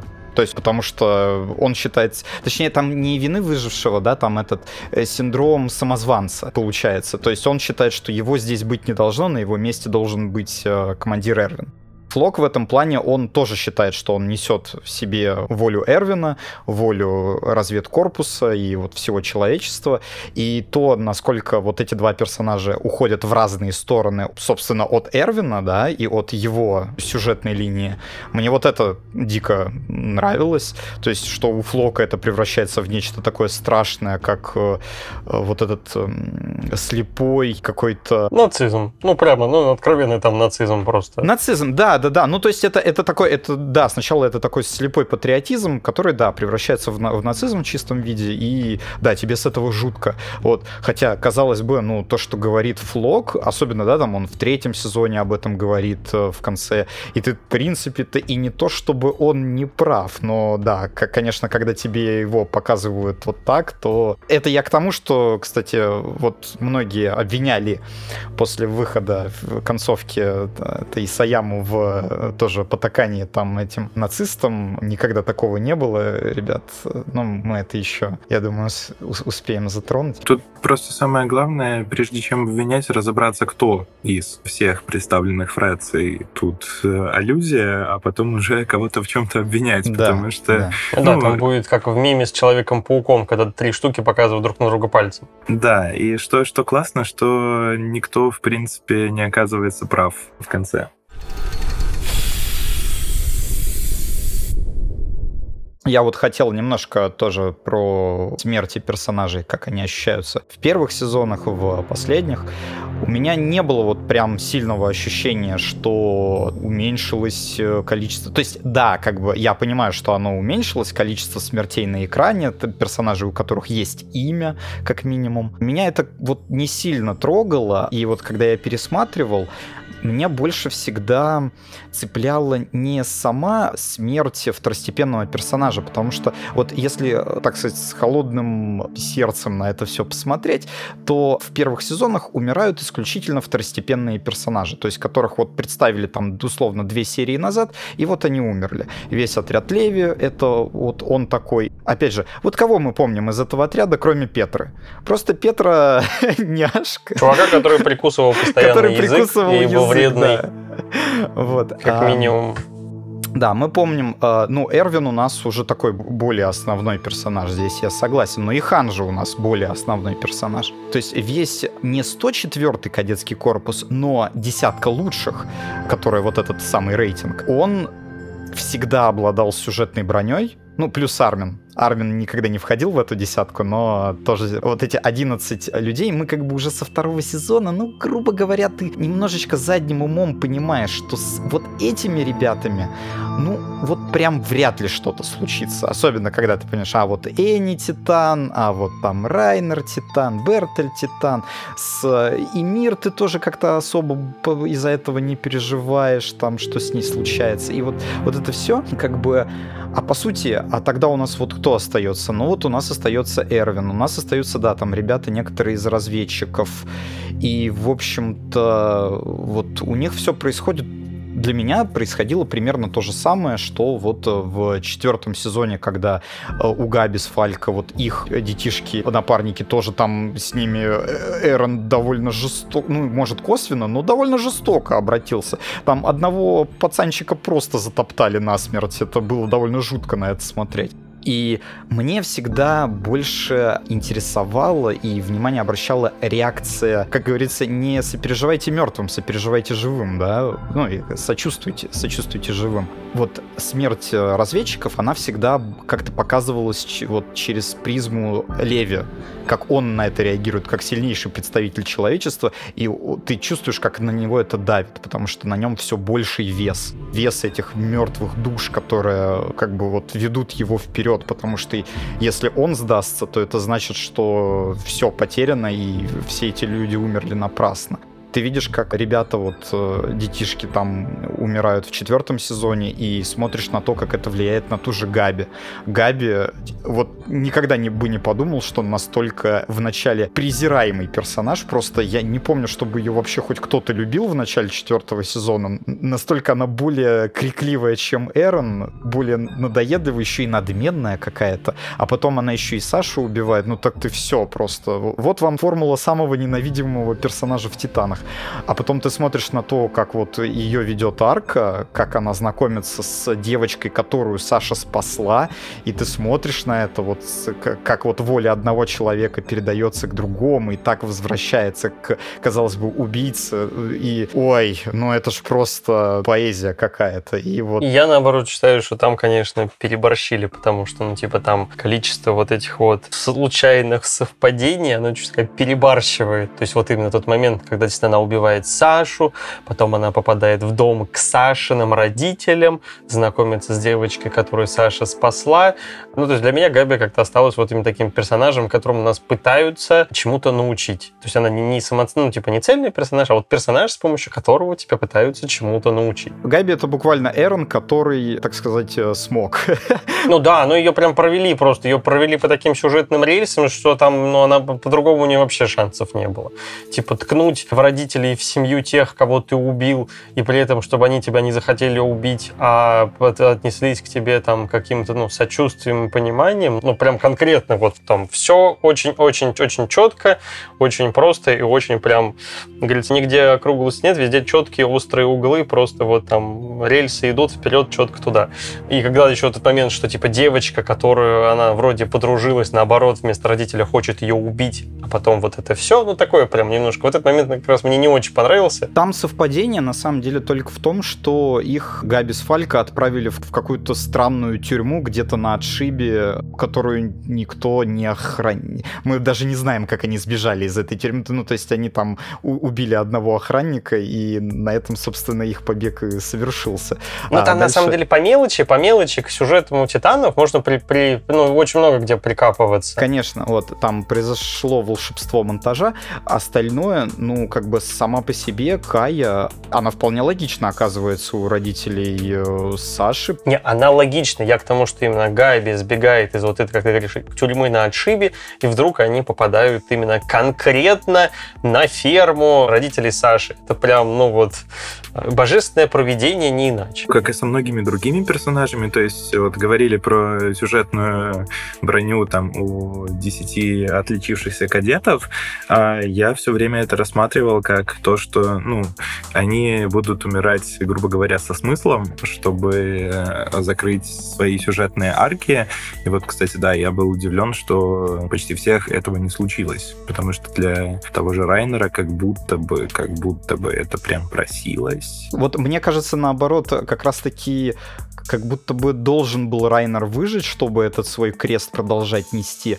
Но мне, ну, я об этом писал в тексте, мне казалось, что вот Жан и Кони как раз могли бы в конце... Ну, ладно, давайте, мы уже, мне кажется, максимально близко подобрались к этой теме. Жан и Кони должны были в конце, мне кажется, вот как истинные разведчики, да, отдавать, особенно Жан, вся линия которого была посвящена тому, что он изначально такой эгоист, который хочет во внутреннюю вот эту полицию, хочет жить припеваючи, вообще ни о чем не думать, а по итогу оказывается чуть ли не самым э, вдохновляющим разведчиком, который мотивирует других идти вперед, э, ну и приговаривает, что он не может иначе, э, как потому что запах сжженных костей ему этого не даст.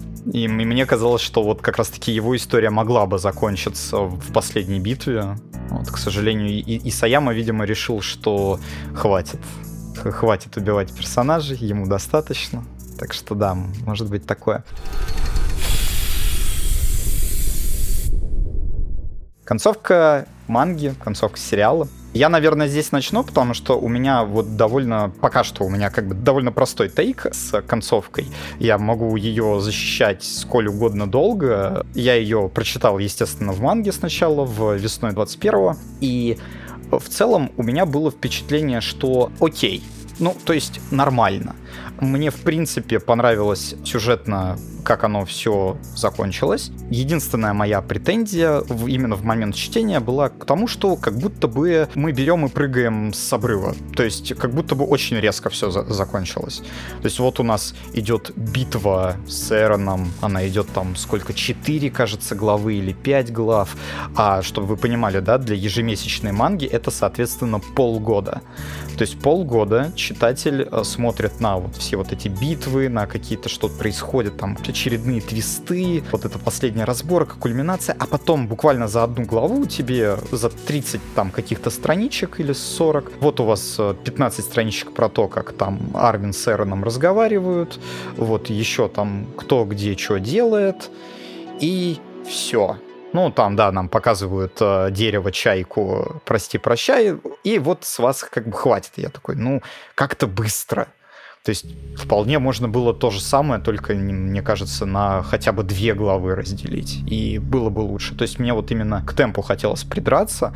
С остальным, как бы я это, ну, может, там в процессе во времени обмозговывал и задавался в течение такого продолжительного времени после выхода последней главы вопросом, а чё люди-то с чего сгорели-то? То есть мне, ну, я вот узнал даже, скажем, я не сам, мне начали даже писать, спрашивать, а что там произошло в концовке Титанов, что все сгорели. А на самом деле сгорели не все, сгорел там конкретно один э, сабреддит, который распространил пламя на весь стальной интернет, такое ощущение. И я вот в процессе некого времени тоже пытался понять, а что же людям так там не понравилось-то?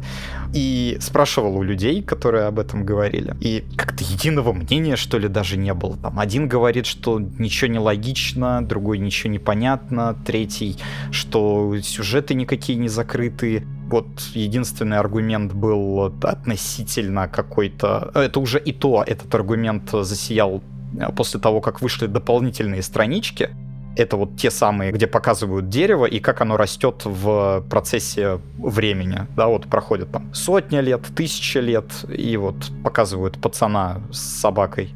Слушай, мне кажется, это не дополнительные странички, потому что в нашем издании они есть, а вышли они, по-моему, позже, нет? Нет, они вышли точно не с главой, они в журнале не выходили. Не, просто я помню, что они недавно вышли, а ну вот сейчас... Нет, не они соврать... вышли примерно через э, два месяца после вот э, выхода последней главы, то есть она, когда выходил уже... Да, ну может быть, да, просто я что-то, мне, мне, мне, мне почему-то кажется, я сейчас путаю, могу наврать, что я типа недавно видел как раз тоже эту информацию о вот этих страничках, но уже после выхода непосредственно самой последней манги у нас, я почему-то думал, что как раз эти странички не включены. А как раз, да, вот эти вот отдельные странички, я считаю, что они э, просто, ну, типа, делают историю намного лучше. Да, и у людей появился аргумент, что в итоге это ни к чему не привело, что я считаю, ну, как бы совершенно неверным утверждением. Ну, в общем, в какой-то момент, ладно, я там уже разобрался, что вот, да, людям там как по, по мелочевке что-то не нравится, да и, в общем-то, все. В целом, посмотрел аниме, аниме вот просто излечило весь, ну, для меня конкретно, оно излечило темп, потому что, может быть, это из-за того, что оно все одной серией подано, да, то есть и битва, и последствия битвы, все вот сразу, пускай мы до этого три года смотрели на этот финальный финал финала, упаси Господь так еще делать кому-либо. Но в целом, вот даже претензия к темпу, которая у меня была в манге, в аниме уже от нее вот осталось очень мало. И есть еще один вот момент, который там многим тогда не понравился, когда манга выходила, ну, только вышла глава, там действительно как будто бы не самые лучшие формулировки подбирал Исаяма для диалогов, то есть людей это смутило. То есть когда ваш самый там светлый персонаж вашей истории там благодарит Эрона за совершенный геноцид, это действительно... Как, ты как бы понимаешь, что он имеет в виду, но вот как, то чувство, когда редактура должна была в какой-то момент сработать, но почему-то не сработала. Вот когда уже, естественно, манга выходила уже конкретно последний том, когда выходили эти дополнительные странички, это тоже все уже отредактировали, тоже все было уже более-менее там приемлемо, и в аниме они только это улучшили, там некоторые кадры добавили, с этим у меня вообще проблем никаких не было. Вот как-то так. Ребят, а вот как у человека, который мангу в итоге не читал, сцена с мальчиком с собакой, это из манги? Да. Ну, это вот дополнительная страничка, судя по всему. Ну вот, потому что у меня как будто бы проскочило где-то упоминание, что как будто это именно в аниме появилось. И вот, да, я как раз тот человек, который а, во многом из-за сцены с мальчиком с собакой не видит смысла во всем произошедшем, как будто бы это было действительно не для чего. Так что, да, мы можем прямо тут строить дискуссию, и мне объяснят наконец-то, в чем я не прав или что я не понял, ну или я попытаюсь донести какое-то свое мнение. А, ну, давай я могу как раз покорить, потому что на самом деле у меня наоборот, мне сцена с мальчиком и собакой полечила немножко концовку, на мой взгляд. Я, кстати, смотрел финал вот этих новых расширенной версии, где что-то там добавили. Не знаю, чем она отличается, но забавно, что там почему-то нет вот этой вот сцены с мальчиком и собакой. Титров нет, короче, она есть только в обычной версии. Но я в любом случае смотрел тоже вот концовку, э, читал ее. Сначала я ее прочитал, и вот у меня возникло такое двоякое ощущение, что типа да, все логично. Ну, все очень логично в том плане, что абсолютно понятно, куда автор ведет своих героев, что он хочет сказать. Ну, типа, он там, понятное дело, что он говорит, что война плохо, война, как бы вот это вот насилие вообще как бы вшито в генокод человека, очень сложно там с этим бороться, мало что можно с этим сделать, но всегда будут причины, чтобы, соответственно, убивать там чужих ради своих, и что, в принципе, никакая мера для этого обычно не бывает достаточно. То есть вот даже, соответственно, герои вообще могут взять абсолютную меру, по сути, то есть выше геноцида всего человечества там уже мало чего остается, и попробовать как бы на нее, ну, на нее запрыгнуть и как бы вот пойти туда. Понятное дело, что там есть вот этот вот момент, что он предполагал, что его остановят, чтобы они стали вот там спасителями и как-то там спасти, соответственно, дать вот этот вот новый виток, возможность, короче, этому острову и его жителям все-таки там интегрироваться в общество без тотального все-таки уничтожения всех остальных людей. Хотя по факту он типа мог бы, в принципе, их и добить, там, ну, там немножко оставалось, там типа 20%. И в общем и целом, ну, ну ок, э, просто такая концовка достаточно предсказуема, она становится понятна уже на каком-то этапе, в, ну, где-то еще там за 3-4 тома до конца, я опять-таки по, по раздвоенной говорю. И в общем и целом становится понятно, куда идет весь сюжет, почему, соответственно, Рен так поменялся, что у него там в голове, и вот это вот там, э, ну, конфликт там между эвтаназией и уничтожением типа всех эльдийцев, э, чтобы просто устранить эту угрозу, либо, соответственно, устранить всех остальных как угрозу для идейцев, тоже, в принципе, такой достаточно э, четкий, но логичный. Для меня это полечило, наверное, два момента. Первый — это в конце манги, в конце каждого томика идут какие-то шуточные вставочки там были, и которые там обыгрывают как-то по-шуточному э, то, что происходит в манге. И вот там в самом-самом конце, в конце этого тома, они типа там герои там такой школьной пародии на Титанов выходят из кино и такие типа говорят, ну, там вот тоже там они такие спорят между собой, типа, кому-то не понравилось, кому-то очень понравилась концовка, кто-то такой, ну, фу, банально, все понятно и было очевидно еще за два тома до конца, типа за, там, за, за полчаса до конца все было ясно, чем дело кончится, и он, типа, такой сам себя потроллил.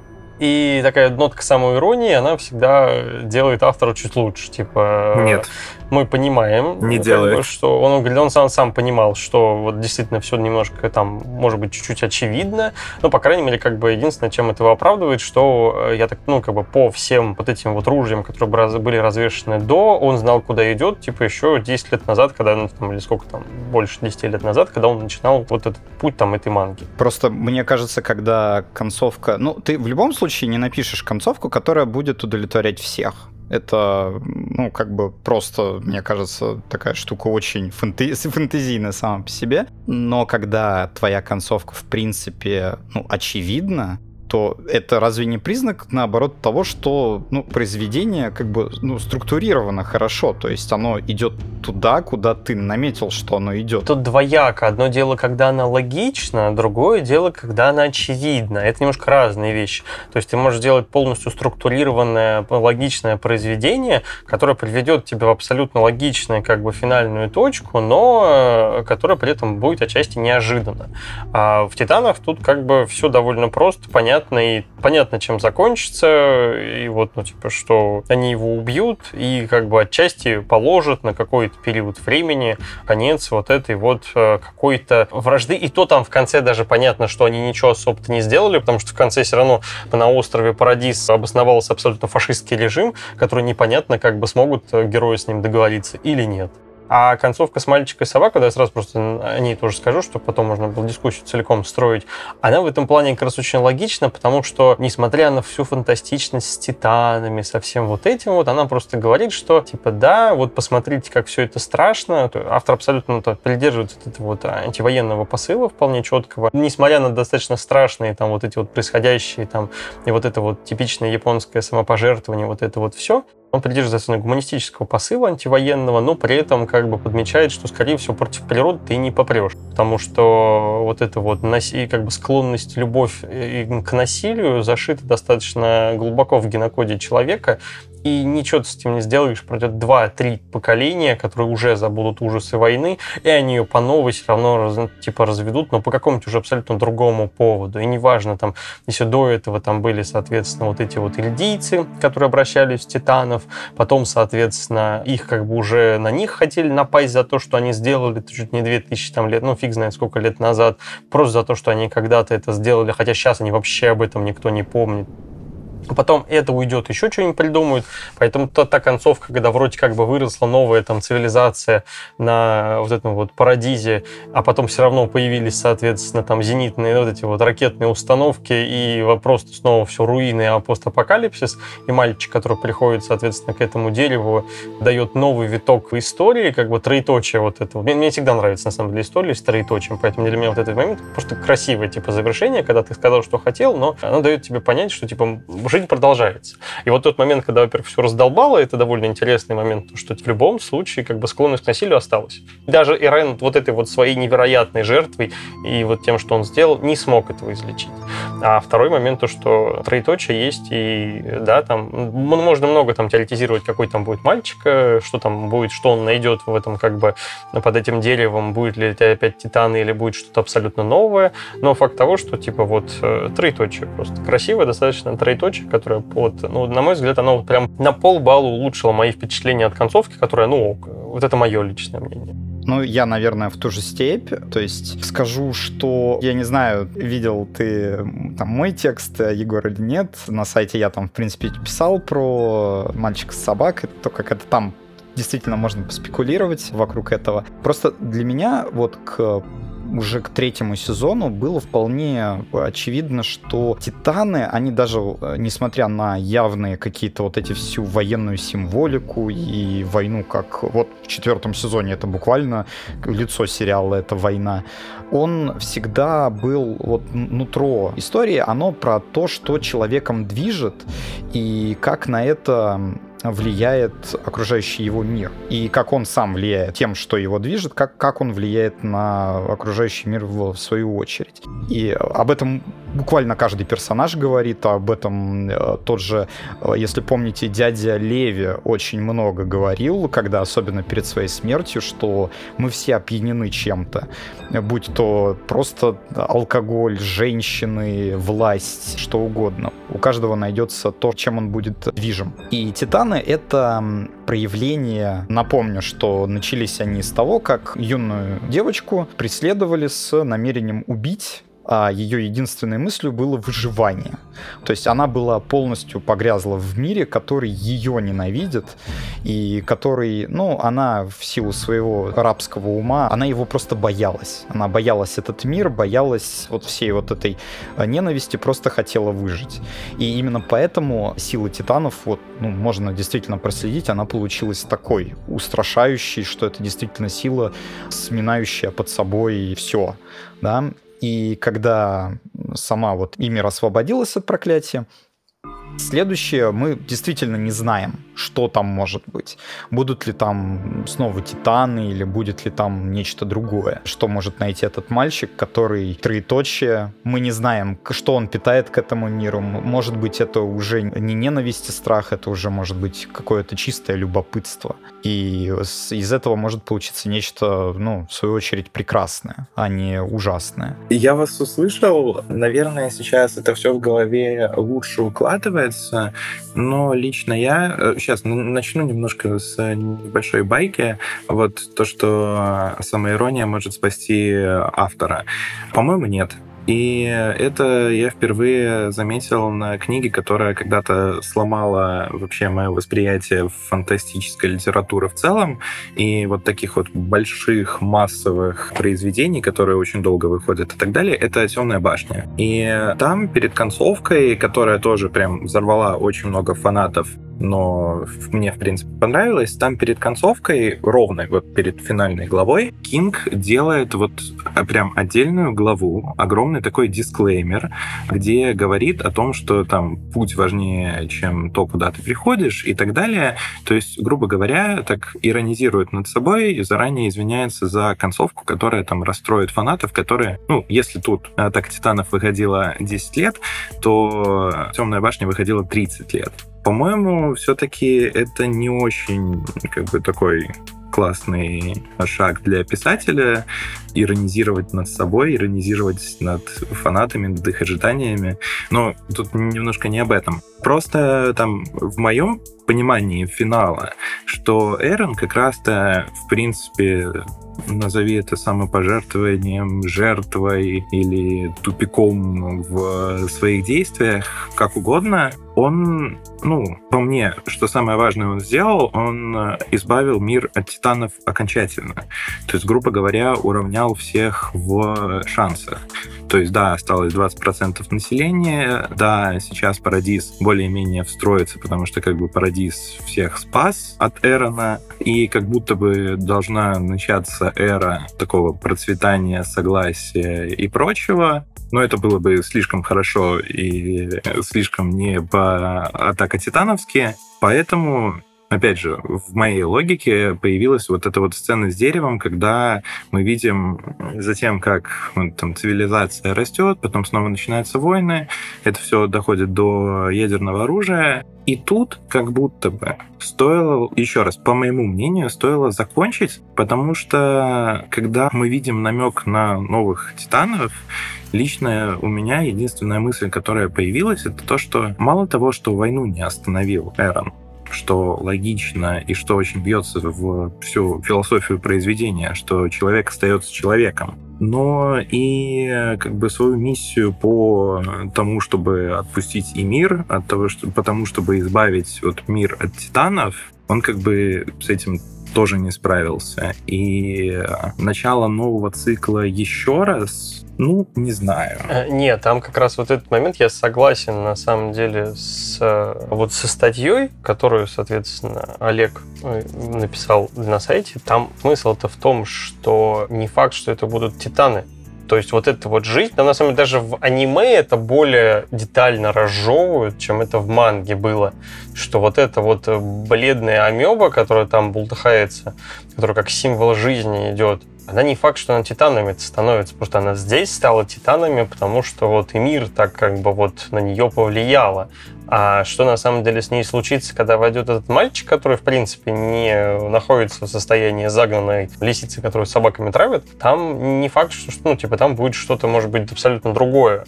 То есть я на самом деле, на самом деле с Титанами вообще отдельный вопрос. То есть по большому счету я вот, э, ну типа, если миссия Рена была убрать всех Титанов, по идее он вообще мог это сделать, когда объединился с э, прародителем и просто как бы их убрать. Я так думаю, что именно вот с этой силой, а, думаю, что единственное, что прародитель не мог сделать вот просто так, это выключить силу титанов у элдийцев. Вот непонятно, а в конце ее выключают, потому что просто убили эту амебу?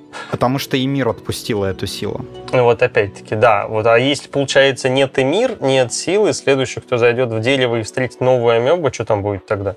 Ну, вот такой, короче, такой момент э, двоякий немножко. Вот, но смотрите, опять же, э, как можно надеяться, опять же, в этой вселенной, в контексте всего произведения, можно ли вообще надеяться на там хороший исход похождения мальчика с собачкой, э, если, в принципе, там, глядя на мир, она делала это ради любви.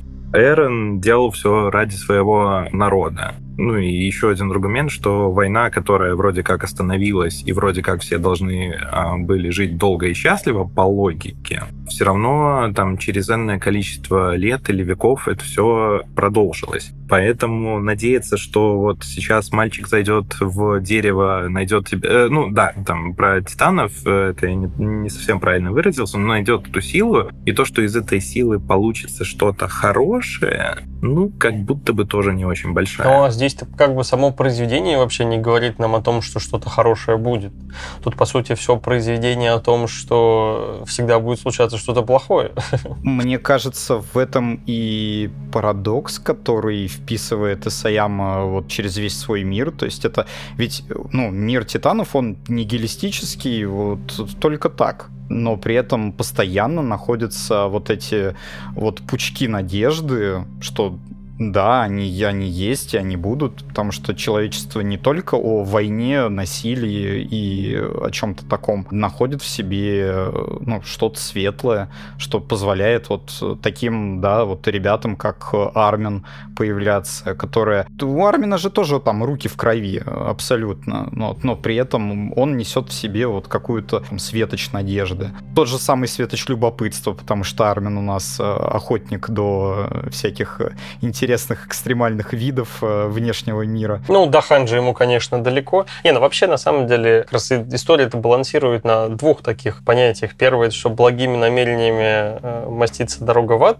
а второе, что, как говорится, даже в аду можно найти что-нибудь светлое. И вот на этом, собственно говоря, вот баланс вот этого вот, поскольку он соблюдается, она как бы остается цельной, без каких-то там, ну, и поэтому концовка отлично, ну, на мой взгляд, укладывается хорошо как раз в общую концепцию. Понятное дело, что там можно сгореть, и она может там, ну, быть, не, не, скажем так, э, ее можно не принимать, но в общем и целом она логично абсолютно ложится в э, мир, который придумал автор. А вот у меня она почти логично легла, но уголком э, мальчика с собачкой все-таки зацепилась. И как- как-то он немножко подпортил малину, потому что в остальном, да, в принципе, мне, мне все понравилось. Я понимаю, почему люди горят, я понимаю, почему людям это нравится. Что самое главное, да, я, я повторюсь, что что то, что мы это можем вот так обсуждать, это тоже, мне кажется, большой плюс этой концовки, потому что у престолов так не было, ребята. У престолов все было плохо. Ну, престолов смейте... делали на, на том, что было, как говорится, сами слепили. И не смейте мне говорить в интернетах, что концовка Титанов хуже концовки престолов. Это не так. Не, меня на самом деле больше интересовало, когда вот мне до этого активно говорили, что типа концовка в аниме хуже, чем концовка манги. Причем я от нескольких абсолютно вообще независимых человек это слышал, то есть там условно там знакомая, с которой мы часто общаемся, и бывшая начальница моей жены на работе. Абсолютно два разных человека, которые вообще ни с кем как не связаны, говорили, что типа концовка в аниме хуже. Я посмотрел концовку, ну типа концовку аниме, она покадрово практически, кроме вот, ну, вот момента, который ты подсветил с ну, диалога вот Армина с Ареном, она полностью копирует мангу, там практически нет никаких отступлений. Я вообще да. что-то не понял, почему народ так уже бомбил от этого. Вот, ну, типа, они одинаковые абсолютно. Или, может, я что-то не увидел, мне поясните. Мне просто интересно. Я вот тоже теряю. И, честно говоря, от тебя я сегодня впервые услышал, что кто-то считает аниме-версию в этом плане хуже манговой, потому что, наоборот, я потом сидел, листал тот же Reddit, где люди, которые мангу не читали, только смотрели аниме, и они пришли вот после там последней серии и начали писать, так, ребят, а с чего горели-то? И что-то вот два года тут э, по интернетам ходите, горите, а с чего непонятно. Ну, там э, кто-то отмечает, типа, нормальная концовка, хорошая концовка, там, типа. Но чтобы э, вот прям хуже, чем в манге, вообще впервые слышу, честно. Ну, вот я реально от двух человек абсолютно слышал. Ну, как бы я как раз смотрел все, я ожидал, типа, а когда же оно будет-то?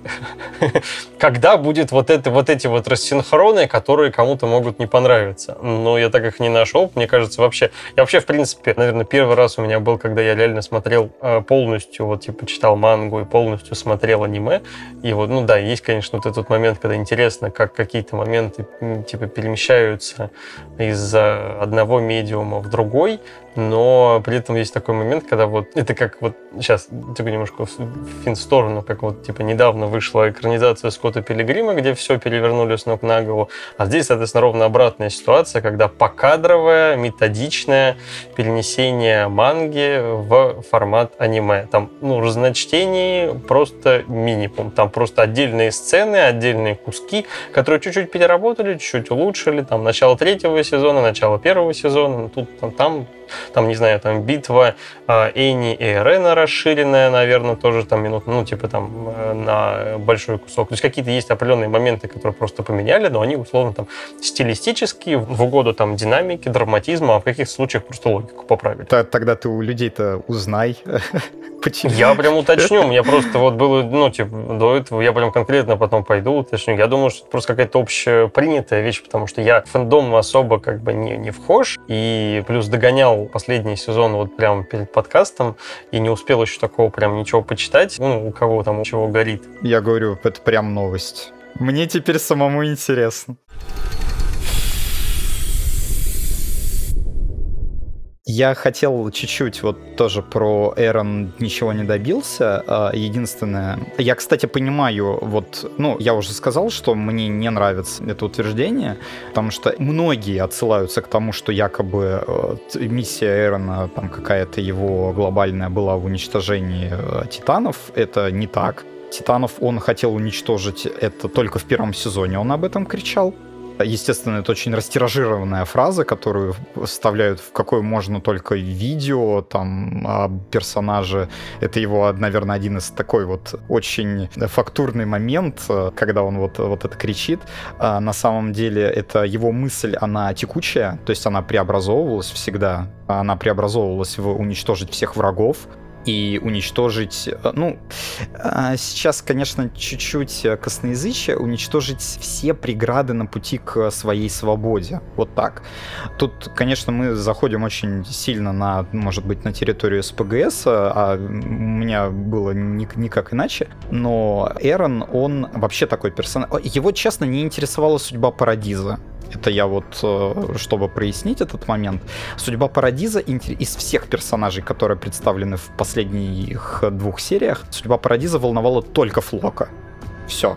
Остальных персонажей, они выбрали свой путь, они пошли спасать мир, который их ненавидит, они знали, что из-за этого произойдут какие-то изменения мировые, что они сами могут не выжить, что потом их остров может не выжить из-за этого, там развернется очередная какая-нибудь война и так далее. Эрону было на весь, ну, как сказать, а, Парадис его просто не волновал в конце. Его волновали только люди, которые ему дороги. А почему вот, например, он был не согласен с с самым простым тактическим планом по не эвтаназии, а вот э, где они собирались гулом земли шантажировать весь мир. То есть, смотрите, у нас есть ядерное оружие, и у нас есть кнопка к нему, мы готовы на нее нажать в любой момент, да, ну то есть устроить буквально холодную войну. Надо всего лишь продемонстрировать, как выражались наши Кузькину мать, как бы и все нормально, вот. Но Эрону не нравилось, что это ставит под угрозу, например, историю его друга которая ему, как и все из э, вот 104-го, они стали ему близки. Э, это проявляется в некоторых флэшбэках четвертого сезона прекрасно, где вот они еще на этой едут, на вагонетке. Он лишь хотел, чтобы с, вот конкретно с его близкими, чтобы у них было будущее какое-то, чтобы у них была свобода. И все, а дальше он э, до последнего тянул лямку своего собственного эгоизма, от которого он избавиться не смог. Он хотел ощутить э, свободу, и, к сожалению, к большому сожалению для всего мира, это чувство он мог получить только вот таким извращенным методом. В нем это культивировалось, культивировалось все три сезона, что мы на него смотрели. То есть он как бы загорелся этой идеей свободы, когда ему показали эту злосчастную книжку, Армин ему показал. Только вот у Армина эта мысль преобразовалась в именно в любопытство, в желание посмотреть мир, свобода передвижения, так сказать. А для Эрона эта свобода стала синонимом отсутствия этой свободы, да, то есть он начал видеть не саму свободу, а лишь препятствие к ней. То есть это сначала стены, которые они... Там есть дополнительная история, кстати, как они с Армином пытаются перебраться через стену, еще будучи мелкими. Это в какой-то Вашке, кажется, показывали. Это, ну, это в Боквелл по вот эти потерянной девчонке, но это типа, что было если? То есть там ну, такого что, что не, если... не было в реальности, это какое-то типа какие-то воспоминания э, Микасы. Но они действительно, ну, насколько я знаю, они действительно, по крайней мере, они мечтали об этом выбраться. Ну, Нет, они мечтали, там просто как раз все заканчивается на том, что типа Армин прибегает, типа, о боже мой, Рен меня вытолкнул, а сам врезался в стену и погиб.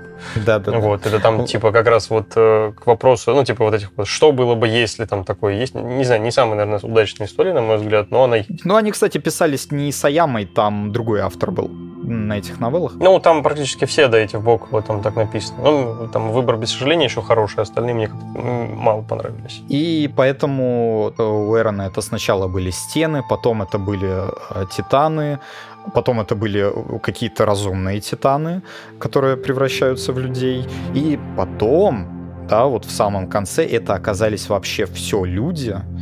И, к сожалению, он другого, опять же, выхода для себя не видел. Подожди, но опять же, поправь меня, если потом не раскрывается в итоге в разговоре с Армином, который тот благополучно забыл, что, в принципе, Эрон же и рассчитывал, что после его смерти, которую он подстроит так, чтобы его убили друзья и стали там вместе с Парадизом спасителями мира, условно, ну, всего, что осталось, а он же, в принципе, и про Титанов говорит, что Титаны вместе с его смертью тоже исчезнут. Он сказал, что в этом плане, сейчас я вот процитировать точно не смогу, он лишь знал то, что это полностью зависит от Микаса, случится это или нет.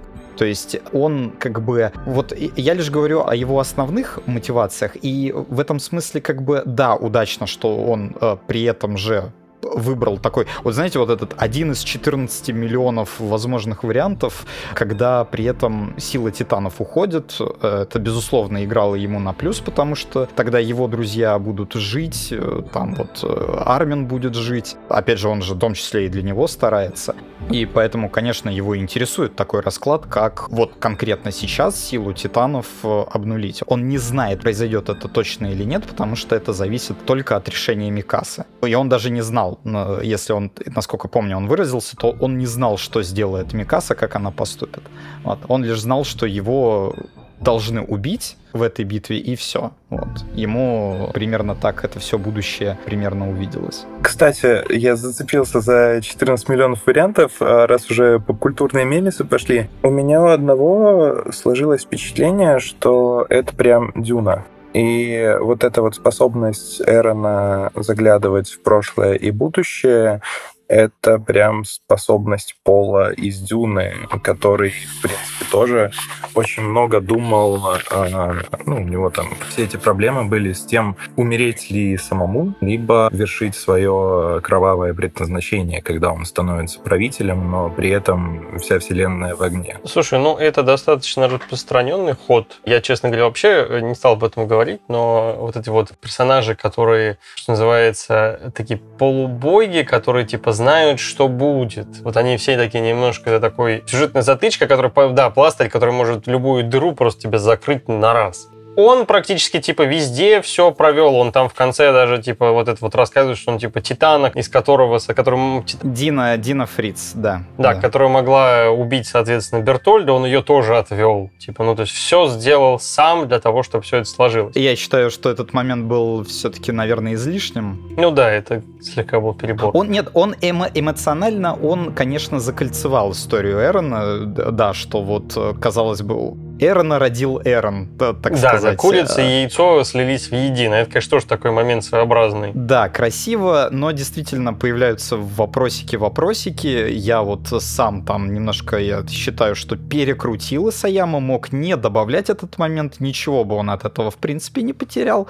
Но что есть, то есть. На самом деле, там вот по большому-то счету даже не Пол Муаддиб, это еще ладно, там после этого лета идет, который совсем уже у, ну, у Герберта этим как бы это сделал. Там вообще как бы отдельная тема. Но по большому-то счету, как бы достаточно много таких персонажей вообще такого вот этого вот момента, когда знают, что будет. Вот это вот, как это, как момент с путешествием во времени очень часто ломает сюжетную канву, так и, соответственно, люди, которые знают, типа, что будет, они тоже как бы вот это вот э, и, типа, влияют на прошлое и будущее. Это такой тоже вот этот вот пласт. Я не знаю, ну, я, я сейчас с разбега не вспомню, где еще такое было, кроме Дюны, но где-то еще в каких-то точно произведениях это довольно мелькает, и здесь это тоже вот такое вроде, да, круто, типа, вот помогает, типа, сделать логичный сюжет, везде, любую дырочку, которая там есть, оно прикроет, но я тоже чувствую, что есть легкая искусственность. Единственное, что прям сейчас параллельно пытался вот найти, я не помню в манге момент, когда он спасает Бертольда. Вот в упор не помню его, и он, вот, типа, он в аниме есть, а вот в манге я его... Есть, я точно помню, что в манге он есть. Я эту страничку помню, там столько комментариев на одном сайте, не будем называть сайт, видел именно под э, там одна или две странички, одна, по-моему, страничка, где как раз-таки вот показываются э, вот взгляд Бертольда, там кусок головы Дины. Есть, оно в манге есть это тогда тоже людей. А, ну да, он просто очень криво нарисован, ужасно, поэтому я даже не понял. Там Бертольд нарисован так, как будто ему лет пять. Ну ладно, окей, согласен, он есть. Стилистика Исаяма. Я понял, что не читал этот момент, потому что реально Бертольд нарисован очень-очень странно. Как будто ему реально вот там лет пять, и он только вот там сбежал. А, хотя, с другой стороны, может быть, да, есть немножко правильно в том плане, что он должен быть чуть моложе, потому что он же, же только когда они получаются. Им 12 лет на момент вторжения. Да-да-да, согласен, да. Ну, не 5, но 12. Ну да, окей, ладно.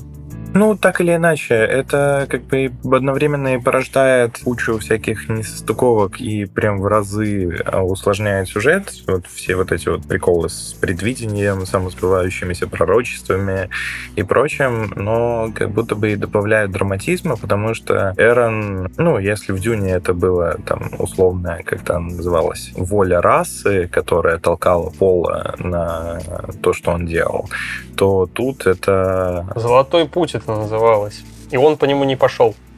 Ну, так, не Дюну обсуждаем, но все-таки Эрону это как добавляет какой-то такой дихотомии, что с одной стороны он такой убер-стратег, который это все планирует, а с другой стороны, как сам признается, просто дурак с божественными силами. Ну да, он ведет просто по пути, который для него предначертан и все. Там, по сути, даже в принципе видно, что он не увидел прям будущее во всех деталях. Он э, видел лишь, по сути, какой-то общий расклад. Ну, иначе он бы предугадывал там все действия персонажей в течение там четвертого сезона, он этого не делал. Он лишь примерно знал, что ему надо сделать, опять же, там, смутно, чтобы получить вот картинку, которую он увидел. Ну, я, я могу предположить, что основа того, что он увидел вот, вот через это свое видение будущего, ну, точнее как, он увидел воспоминания своего отца, а в воспоминаниях его отца был он сам, и вот там таким хитрым образом он увидел свои собственные воспоминания из будущего. Потому что атакующий титан, он не может видеть будущее, он может видеть лишь воспоминания будущих носителей. То есть Эрон мог видеть просто воспоминания своего... Точнее, его отец, Гриша, мог видеть воспоминания Эрона. Потому что Эрон следующий носитель атакующего. А Эрон мог видеть воспоминания Гриша, в которых Гриша видел воспоминания Эрона. Не, а Эрон увидел прошлое благодаря Зику. Они же вместе путешествовали по воспоминаниям Гриша, и Эрон тогда увидел то, что увидел Гриша, короче, от Эрона в будущем. В общем... Вот да. когда тот момент, когда начинаешь объяснять, и становится только хуже.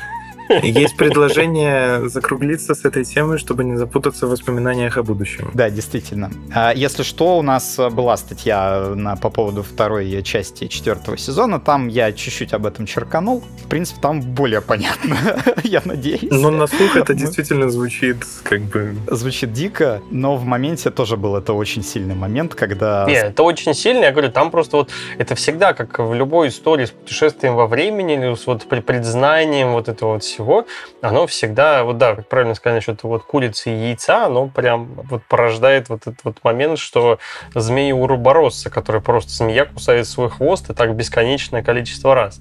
Ну, вот, конечно, есть еще вот этот момент, типа, то, что, чтобы совсем это все не сделать, там, совсем, когда все уже предрешено, он, типа, доставил волю своим друзьям захотите убьете меня, захотите не убьете меня, но это немножко уже так слегка притянуто за уши. То есть, как бы, опять-таки, концовка хороша своим вот этим вот масштабом и посылом. А вот с логикой там, конечно, могут наблюдаться небольшие проблемы. Они, в принципе, как бы и наблюдаются. Вот, там хорошо, что просто он все ее обрисовал заранее. Ну, соответственно, судя по всему, как бы вот эти все признания и прочее потребовалось, чтобы где-то там что-то там где-то увязать ну, то есть мне реально нравится то, что как бы оно вот просто масштабное и проработано до конца, и было проработано от начала, ну, то есть полностью, соответственно, путь был э, у не только у Ирена, но и у Мангаки. Это здорово. Поэтому к определенным моментам есть, соответственно, вопросы. То есть, в общем и целом, для меня лично вот там четвертый сезон и вторая половина манги обладают какой-то запредельной немножко дидактичностью. То есть, очень много вещей, которые проговариваются там вот назидательным тоном, что вот это плохо, это хорошо, это вот так, это вот это вот. И там много, вот как я говорил, много вещей, которые, ну, есть, идут в угоду сюжету, а не в угоду там чему-то еще. Но при этом я как бы отдаю там должное тому, что сделано хорошо. Не идеально, но хорошо. Отчасти, наверное, так и надо, потому что, ну, прямо скажем, львиная, наверное, доля все-таки зрителей и, в принципе, расчет а, это на, ну, условных там подростков, то есть там от 15 до 25, ну, то есть с натягом. Я думаю, что как бы им все ок, прям вообще ок. Это мы тут сейчас э, будем рассуждать и к болтам и гайкам прикапываться, а там в целом, как бы, да, кто-то сгорел, кто-то не сгорел, но там все ок, там, в общем и целом, основной посыл ясен, он четок, он, он мощный, он классный, он крутой, и он такой, что прям, вах, а вот ну, то, что где-то там могут образоваться из-за там временных прыжков и прочего несостыковки, ну, бывает. Ну, как бы это не отменяет того, что само произведение хорошее, ну, просто, ну, нельзя, что называется, сделать все настолько идеальным, тем более, прямо скажем, работая в режиме не как романисты делают сначала весь роман условно, а потом его, как Эрен правит сам себя в прошлом, так, грубо говоря, и автор может там где-то что-то подрихтовать. А когда ты все-таки работаешь над сериализированным произведением, ну, такие вещи возможны. Хорошо хорошо, что они такие минимальные. Бывают и намного хуже. Ну, закончить такого рода произведение, которое получило такую попкультурную огласку, в принципе, закончить его, это уже огромный подвиг. И, ну, тут естественно, что будешь закрывать глаза, даже как самый предвзятый читатель, а зритель, на любые несостыковки или что-то такое, потому что, ну, да, в любом случае кому-то не понравится, кто-то останется в восторге. Сейчас давайте посмотрим в сторону Мартина, помашем ему ручкой. Мартин, мы ждем ветра зимы. Очень. Ладно, да. Извините. Ну, я, я же говорю, я с темной башни уже настрадался, так что мне уже ничего не страшно. Фанатам сочувствую. Как финальную тему по паре последних предложений лишь можно. Что Атака Титанов оставила после себя лично для вас? Сложно вышло, да? Сложно. Давай попробуем. Ну, лично для меня это вот определенное... Я говорю, я не сильно проникся прям вот философией. Для меня это классное зрелище, у которого есть хороший фундамент, ну и крепкий какой-то идеологический базис. Но в остальном это прям, э, как ты говоришь, очень классный боевик, причем очень изобретательный боевик. То есть необычные противники, необычное средство как бы борьбы с ними, и все это максимально сделано в максимально кинематографичном ключе. То есть я, например, долго буду смотреть там, и, возможно, даже где-то пересматривать «Атаку на титанов» именно с точки зрения того, когда вот мне хочется прям пира для глаз, вот зрелище. Когда хочется вот хлеба и зрелища, это вот прям к «Атаке на титанов для меня. Если там искать смысл, скрытые смыслы, э, да, можно, почему бы нет, но, блин, вот тут самое классное, это вот все-таки для меня это вот именно визуал, сочетание там музыки и всего происходящего, безумный драйв, вот эти вот полеты, которые кладут на физику просто по полной программе, но делают это настолько эффектно, что и фиг с ней, с физикой, она пускай будет в других произведениях, а здесь мы просто будем наслаждаться прекрасными полетами на, соответственно, устройствах пространственного маневрирования и вот этим вот большим титаном, который мочит друг друга, и э, ощущать себя прекрасно вот этим маленьким человечком, который наслаждается всем этим из первого ряда зрительного зала. Для меня это вот, вот это вот про это. Ну, я немножко зайду, наверное, с душного, но сейчас с учетом того, что какие-то порой рандомные сериалы или игры или что, что-либо еще становятся ультрапопулярным, все, ну, там, из каждого утюга говорят, посмотри, поиграй, почитай или еще что-нибудь, классно, когда популярными становятся не просто там динамичные, красивые, но огромные цельные произведения, которые, во-первых, в котором каждый найдет что-то свое, а во-вторых, над которыми можно там и размышлять, и обсуждать, будь то философия, будь то сюжет, будь то рисовка или что-то еще. Но как бы такие произведения события, которые, ну, действительно, по-настоящему стыдно пропустить. Ну, я с вами, наверное, соглашусь и дополню лишь немножко какой-то своей личной э, позицией, что для меня «Атака Титанов» начиналась э, как именно что красивый, классный боевик, который просто приятно смотреть, с э, классными поворотами, с э, местами персонажами прикольными, то есть просто хорошее, крепкое, такой, да, там, блокбастер с начинкой интересной. Позже, потихонечку, эта история пробила такие стены и смогла стать для меня, ну, таким прям эмоциональным опытом, Я переживал за персонажей, я видел темы, которые поднимаются. Пускай не все темы там какие-то очень сложные, какие-то они могут быть очень простые, какие-то на виду, но и пускай они такие ну, общие для каждого из нас имеют место быть и то, что они есть, и то, как они прекрасно подаются, вместе с уже вышеупомянутым э, экшеном, изобретательным э, визуалом и музыкой. Повторюсь, музыка просто замечательная. Хироюки Саванны и Хота Ямамото просто два гения, которые сделали Титанов теми, какие они есть. И все это вот ну, сделала, если не какой-то эталон в аниме, но точно такую историю, которая по всем параметрам запомнится надолго. По крайней мере, для меня точно. Все дорогие слушатели, которые дожили до конца, прям как в мире Атаки Титанов, мы вас сердечно благодарим. Обязательно подписывайтесь на наш э, подкаст, ставьте там лайки, кидайте друзьям, мы будем стараться делать еще, и больше, и освещать какую только фантастику мы можем, в том числе и аниме, надеюсь. Обязательно заходите на телеграм-канал Мира Фантастики, в Твиттер, сайт, покупайте бумажную версию. Это прям вообще отличная штука. Ребят, бумажный журнал в 2023 году просто превосходный, а спецвыпуски вообще улет. Свою рекламную часть я закончил. С вами сегодня Титанов в титанический по хронометражу подкаст обсуждали Борис Бельнохватов, Егор Ермаченок и Олег Поторокин. До новых встреч! Мир фантастики.